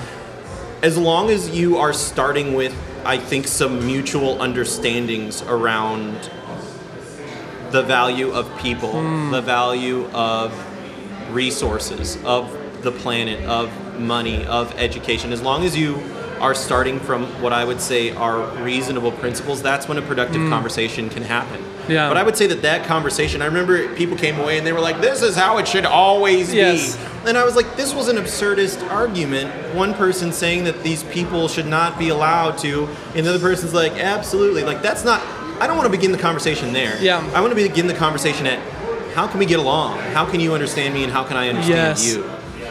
Like, if you think that we shouldn't be allowed, then let's agree that I should, in the very least, have the ability to have the same access to the things that you have access to. And that I am also entitled to be able to, like, I don't know, make a living wage.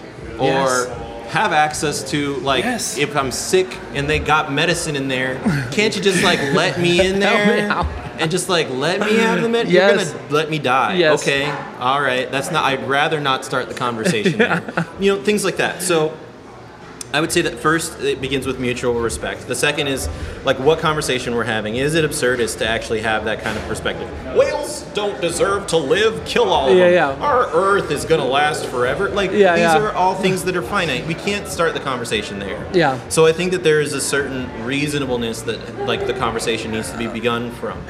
The other thing, as far as convincing people of your side, is having thought through it yourself. There's a lot of people out there that have opinions on things that they're entirely unqualified to have, uh, and we can Yeah. blame a lot of different things. You know, th- there's a lot of reasons that people are very mistrusting of the media, and that's that's an earned right, frankly. Is that I think that you know the media is an industry like any other and that they are trying to make money any way that they know how especially because honestly the media like music has felt Yeah. a lot of pressure to be able to make money Yeah. at an age where it's like they're reinventing their business model continuously and Yes. that desperation leads Yes. to a certain sort of well this guy's making us money so we need to give him the platform because this is going to get us Yep. what we where we need to go Ah. Yeah. and it, it's so it's paralleling what's happening Yes. with the music industry. And so I have I simultaneously have mercy on the media Mm-hmm. for feeling this desperation, but at the same time I have mercy on people for being mistrusting of that media that's making these desperate moves. Yes. And so educate yourself. Yep. To our earlier point. After you've educated yourself and you've genuinely looked at it from as evenly a perspective as you can, if you're going to InfoWars, if you're going to MSNBC, if you're going to like these polarizing opposites of the spectrum and you're Yeah. getting your your education, your resources, don't do it from Twitter, don't do it from Reddit. Like you have to take an investment in yourself if Mm. you're wanting to actually have a conversation about this. Because it's really easy to listen to a talking head or listen to a voice on the radio and Yes. come to a conclusion Just that they so want much you to have. noise, yes. Yeah, there is a lot of noise out there because it's a it's Yeah. really easy to put yourself out there Yeah. in a way where you can influence the dialogue and the conversation. But going back to um, how to convince someone is after you have that, genuinely listen to what they're saying. My wife's parents are farmers, and I know a lot of very poor, overlooked white people whose industries have just evaporated from their towns, and they're given all sorts of scapegoats mm-hmm. that reinforce the system of the 1% becoming the 0.1% that like mm-hmm. have 99% of the wealth. They're all fitting into that. And it's not even like with their knowledge, like they're they're being played as a part of their fear, their desperation. They're Yeah. being activated into these things that ultimately aren't good for them. I don't think that they're unintelligent. I think that they are honestly being manipulated. That they are being deliberately the wool pulled over their eyes. And I would say that about um, you know poor poor people of color who have that progressive candidate that comes in just in time for canvassing and then Yeah. disappears for two years. Yeah. You know, until it's time to canvass again. It's like, hey, I'm back, buddy. And it's like, you said you were going to do these things, and all of these things are still wrong Yes. with our community. It's happening Yeah. on both ends of the spectrum. And so once you educate yourself in these things and you have the knowledge, just genuinely listen to the things that that person is struggling Mm. with. If you dismiss them as uh, either not fitting into the, your understanding of the world, or if you dismiss them as, um, you know, something wrong with that individual. For an example, uh, a mistrust of of legal authority. Yeah. You know, that's not something that just black people have. That's something that poor white people have. I know white people that treat poor white people worse than they treat people of color and women. It's which I don't think that either of those groups are any more or less deserving. It's just like okay, if it's not, why- I'm not laughing because it's funny, by the way. I'm laughing at the absurdity. it's absurdity. the It's absurdity absurdity. it. That's what's. It's the Yes. irony is so thick. You laugh to keep from crying, and so if you're if you're even trying to tell them about things like that, don't do it with an air of arrogance, um, but in, informative. Yeah. Do it with a, a way where you're speaking about nothing but your own Yeah. experiences. Because it's really hard for someone to argue with you Yeah. Mm. if they're telling you what you experienced. Y- y- And that's the, one of the things that I do with my stage act, Reverend Yeah. Doctor, is I'm not talking about racism. I'm Yeah. talking about my personal experience with racism.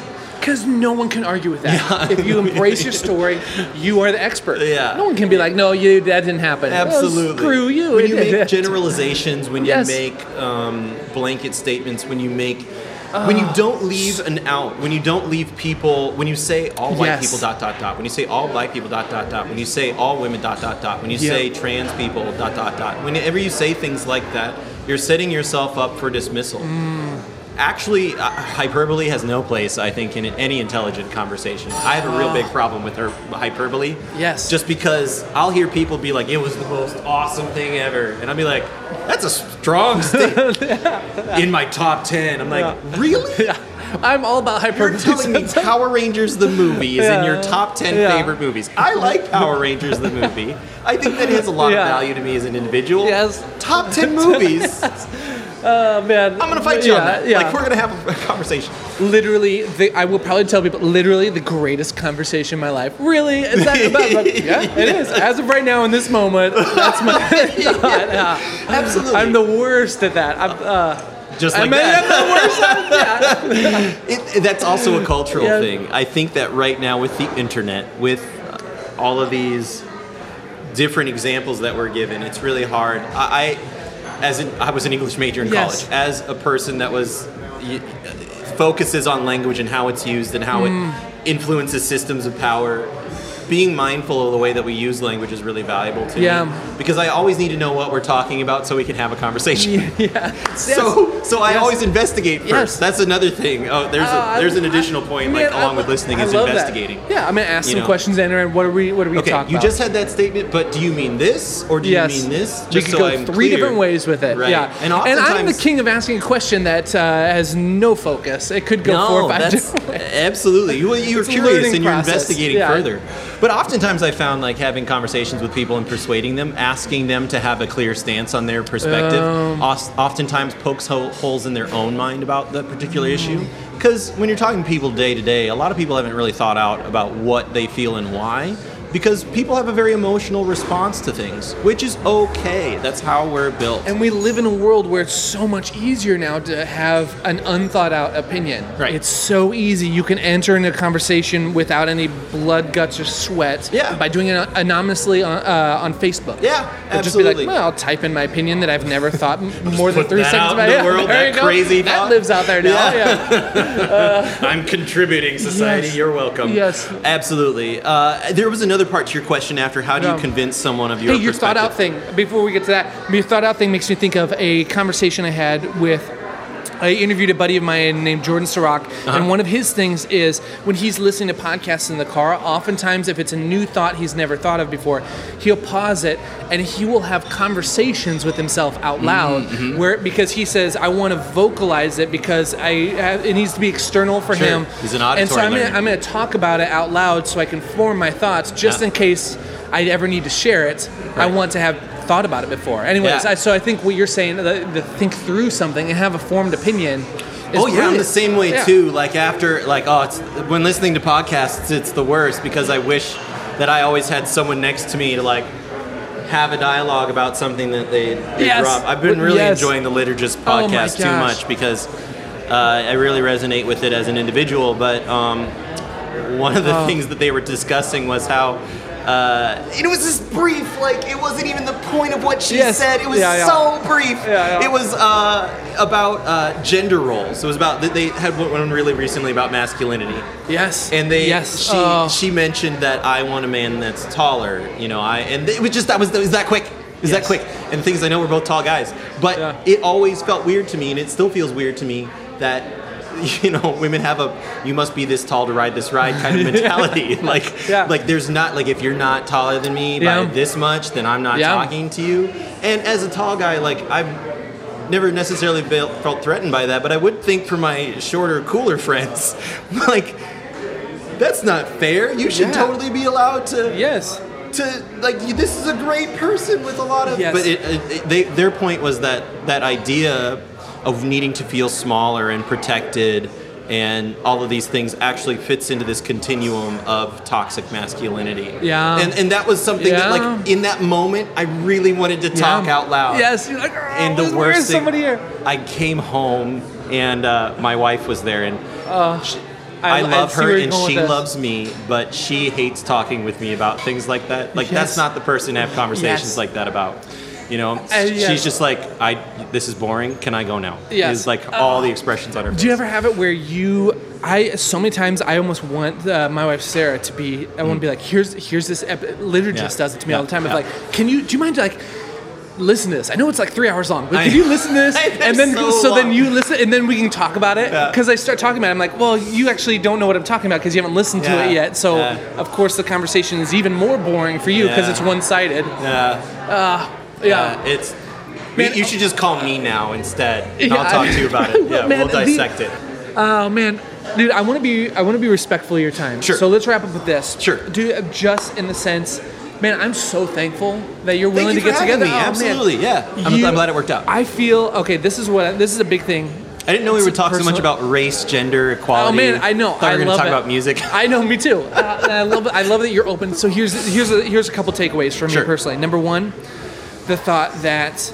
Uh, I do want to acknowledge that you, as uh, someone of color or whatever, any, any anybody else in their own sce- scenario that we were talking about, it's not their job to educate everyone. No, and. I, I know that, but man, I am so thankful that you are willing because I am so ignorant in so many of these areas. So I'm just willing that number one, you've taken the time to, to like think through your thoughts, Sure. so that you ha- you can eloquently say something that I can like I can listen digest. to and digest. Yeah. it's just like, oh, like, oh, I've never thought of that before, man. So I'm just like, so in the sense of, man, your nineness and your the sense of you being this bridge is so huge, man. I'm just so thankful that you're open by Mm. That, because in the sense of it not being your responsibility, Sure. Uh, I know I'm, I'm, I'm, willing to take the responsibility, but yes, it is not anyone who is like that. It's not their responsibility. Yes, right? one hundred percent. And man, If anyone wants to email or text me or write me at my website or whatever, and we yes. can, I will We have that conversation with. As long as again, it's not in that area where it's like people shouldn't live, Yes. and then it's no, we're not Man, gonna I really hope this. I mean, this encourages me in the sense of, and even we talked about that, the tourism. Mm-hmm. Like I've said, ah, there's so much. This is so awesome. The, another big thing is, I naturally, in my two-ness, uh, am I am uncomfortable with uncomfortability Mm. in the sense. I always want to like, let's have the conversation be light. Let's not dive into. But I feel like this conversation has really helped me want to dive into uncomfortable conversations and disagree. Like That's where the agree to happens, disagree. man. Yes, and Yeah. this. Oh man, I, that's something that may be taken away from Yeah, this. man. That's so awesome. It's crazy that you and I right now we live. I mean, what is it, tw- 20 blocks from each other, Sure. 30 or something like that, whatever it is. Like we've li- we've lived in a city and somehow we've just missed each other's circle. In a city where Sure. everybody knows everybody. Yeah. We, I, I'm, I'm got together with you a week before you're leaving or Yeah. days before now. Days. Uh, man. So I'm Close on my house in two days from now. Oh, dude. Okay. Well, we, I mean, we'd have to stay in contact. I, Yeah. I'm. Yeah, like I said, love that. intellectual things where Yes. you're like, I need to know about this. Like, let's have that uh, conversation. Man, done and done. If okay, uh, I want to make sure if someone wants to keep up or like contact you, or like social media, or like where's the best place to contact Uh, you? the place that I'm most prolific as far as releasing new just content Yeah, about yeah. the band is Instagram. Okay. I don't know why. I'm I terrible at Twitter. I do yeah. have a Twitter. I should probably Yeah. take it down because I just My Twitter is just links to my Instagram. Whenever I post something nowadays, that's all it is. Uh, as far as um, what is your Instagram uh, handle? uh, my Instagram handle is underscore Reverend Doctor. yeah, I believe. I'll link all this stuff in the yeah. show notes. Um, so it's at underscore Reverend Doctor. Apparently, Reverend. Doctor was taken probably by an actual minister. uh, so I would imagine I'm gonna let them take that. That's fine. I'll be the underscore. He's actually uh, a minister and studied medicine. I don't know what he's thinking. but, Yeah, yeah, he's he's we'll way better at life than Yeah, I am. Let's yeah. just say that. Uh, so uh, underscore Reverend Doctor is like probably the best way to keep in touch with like news and events and updates and places that I go and things that I see and do. As Yeah. far as um, just general information about the band, I would say my Facebook is most up to date about Mm-hmm. Yeah. the news. My website is going to be the most polished presentation Yeah. of what I have to. I mean, just because Facebook's yeah. a mess. It it's a just. mess. I mean, Ugh. it's a necessary evil. I, I will be honest with you Yeah. right um, now. If I didn't have a musical act, I would 100% not be on Facebook. No question. I would be the exact same way. Venues It is. require you to have it if Yeah. you're going to get booked anywhere because a Yeah. large part of it is like they look at marketing, like how many fans does this person Yeah. have in this area? Yeah. You know, and so it's it's really useful for them. Same thing with Spotify, which is okay. Yeah. But um, as far as I would say, uh, the most intentional, like my wife's a graphic designer, Yeah. and we've thought about every part of Reverend Doctor, and I would say the website, which is just reverendoctormusic.com. Yeah. Um, is is probably the best way to keep in touch. You can become a part of the email Yeah. list there. I do send out email blasts, Yeah. not regularly. I would say like once every like month to two months. Yeah. I'm not about spam. I hate it when people Dude, are like, yeah. "Here's my cat." I'm like, "Oh, I love cats." I'll I show do. up to your Instagram. Why are you emailing me this right, Right, now? yeah, yeah. If you want to see that stuff, that's my Instagram. Yeah. Everyone's used with like Yeah. being noise in there, but I'm not going to flood Oh, your inbox. funny. Yeah, I mean, Yeah. being in IT, you got to have respect Yeah. for people's inboxes. Hey guys, this is Rob with just a quick note before you head off into your week. I just wanted to say a huge thank you, a massive thank you to any of you that have rated, commented, or subscribed to this podcast on iTunes. Also, thank you to those of you that have reached out to me and shared your stories of how these interviews or some of these conversations have impacted you, have inspired you. Man, that has been so awesome to hear. If you have a story you'd like to share with me, head over to thecuriouspod.com slash contact, and I'd love to hear your stories or any just questions you may have for me. Hey, while you're over there, if you want to check out show notes for this or any of the other interviews I've done, or contact info for this guest or any of the others, head over to thecuriouspod.com for any of that. And also, I'm really pumped about this. We have a map right there on the front of the website that shows all the locations that these interviews and conversations have taken place. It's pretty cool. You can click on it, you can see where these have done. If you want to go visit them, if you've heard something you like and you want to go check it out for yourself, that's right there. Or you can just check it out at thecuriouspod.com slash map or just right there on the front of the website. I'll show. I'll show. Also, if you want to reach out to me on social media or follow me anywhere, pretty much everything online is the Rob Morgan at the Rob Morgan, whatever. You you you, know the drill. All right, enough of that nonsense. All this podcasting has made me thirsty. You know, I am so pumped that I do not have to deal with sponsors for this podcast, or else I'd have to tell you podcasting makes me thirsty, and nothing quenches a podcast thirst, whether you're listening, uh, interviewing, editing, recording, listening to something unrelated to a podcast. Nothing quenches a thirst like a Guinness. Hey, Hofi, can I steal you for a second? Do you have anything you want to say about Guinness? I'd like to take a minute to thank Guinness because it truly is made of more. That's all. All right. That's it. Thanks. Uh, I love that crap. All right. Have a great week. See you next Tuesday. Anything else? Thanks for being here. I got nothing. Say the most random thing you can think of. Yell it. I got nothing. The only word I can think of is formaldehyde. Perfect.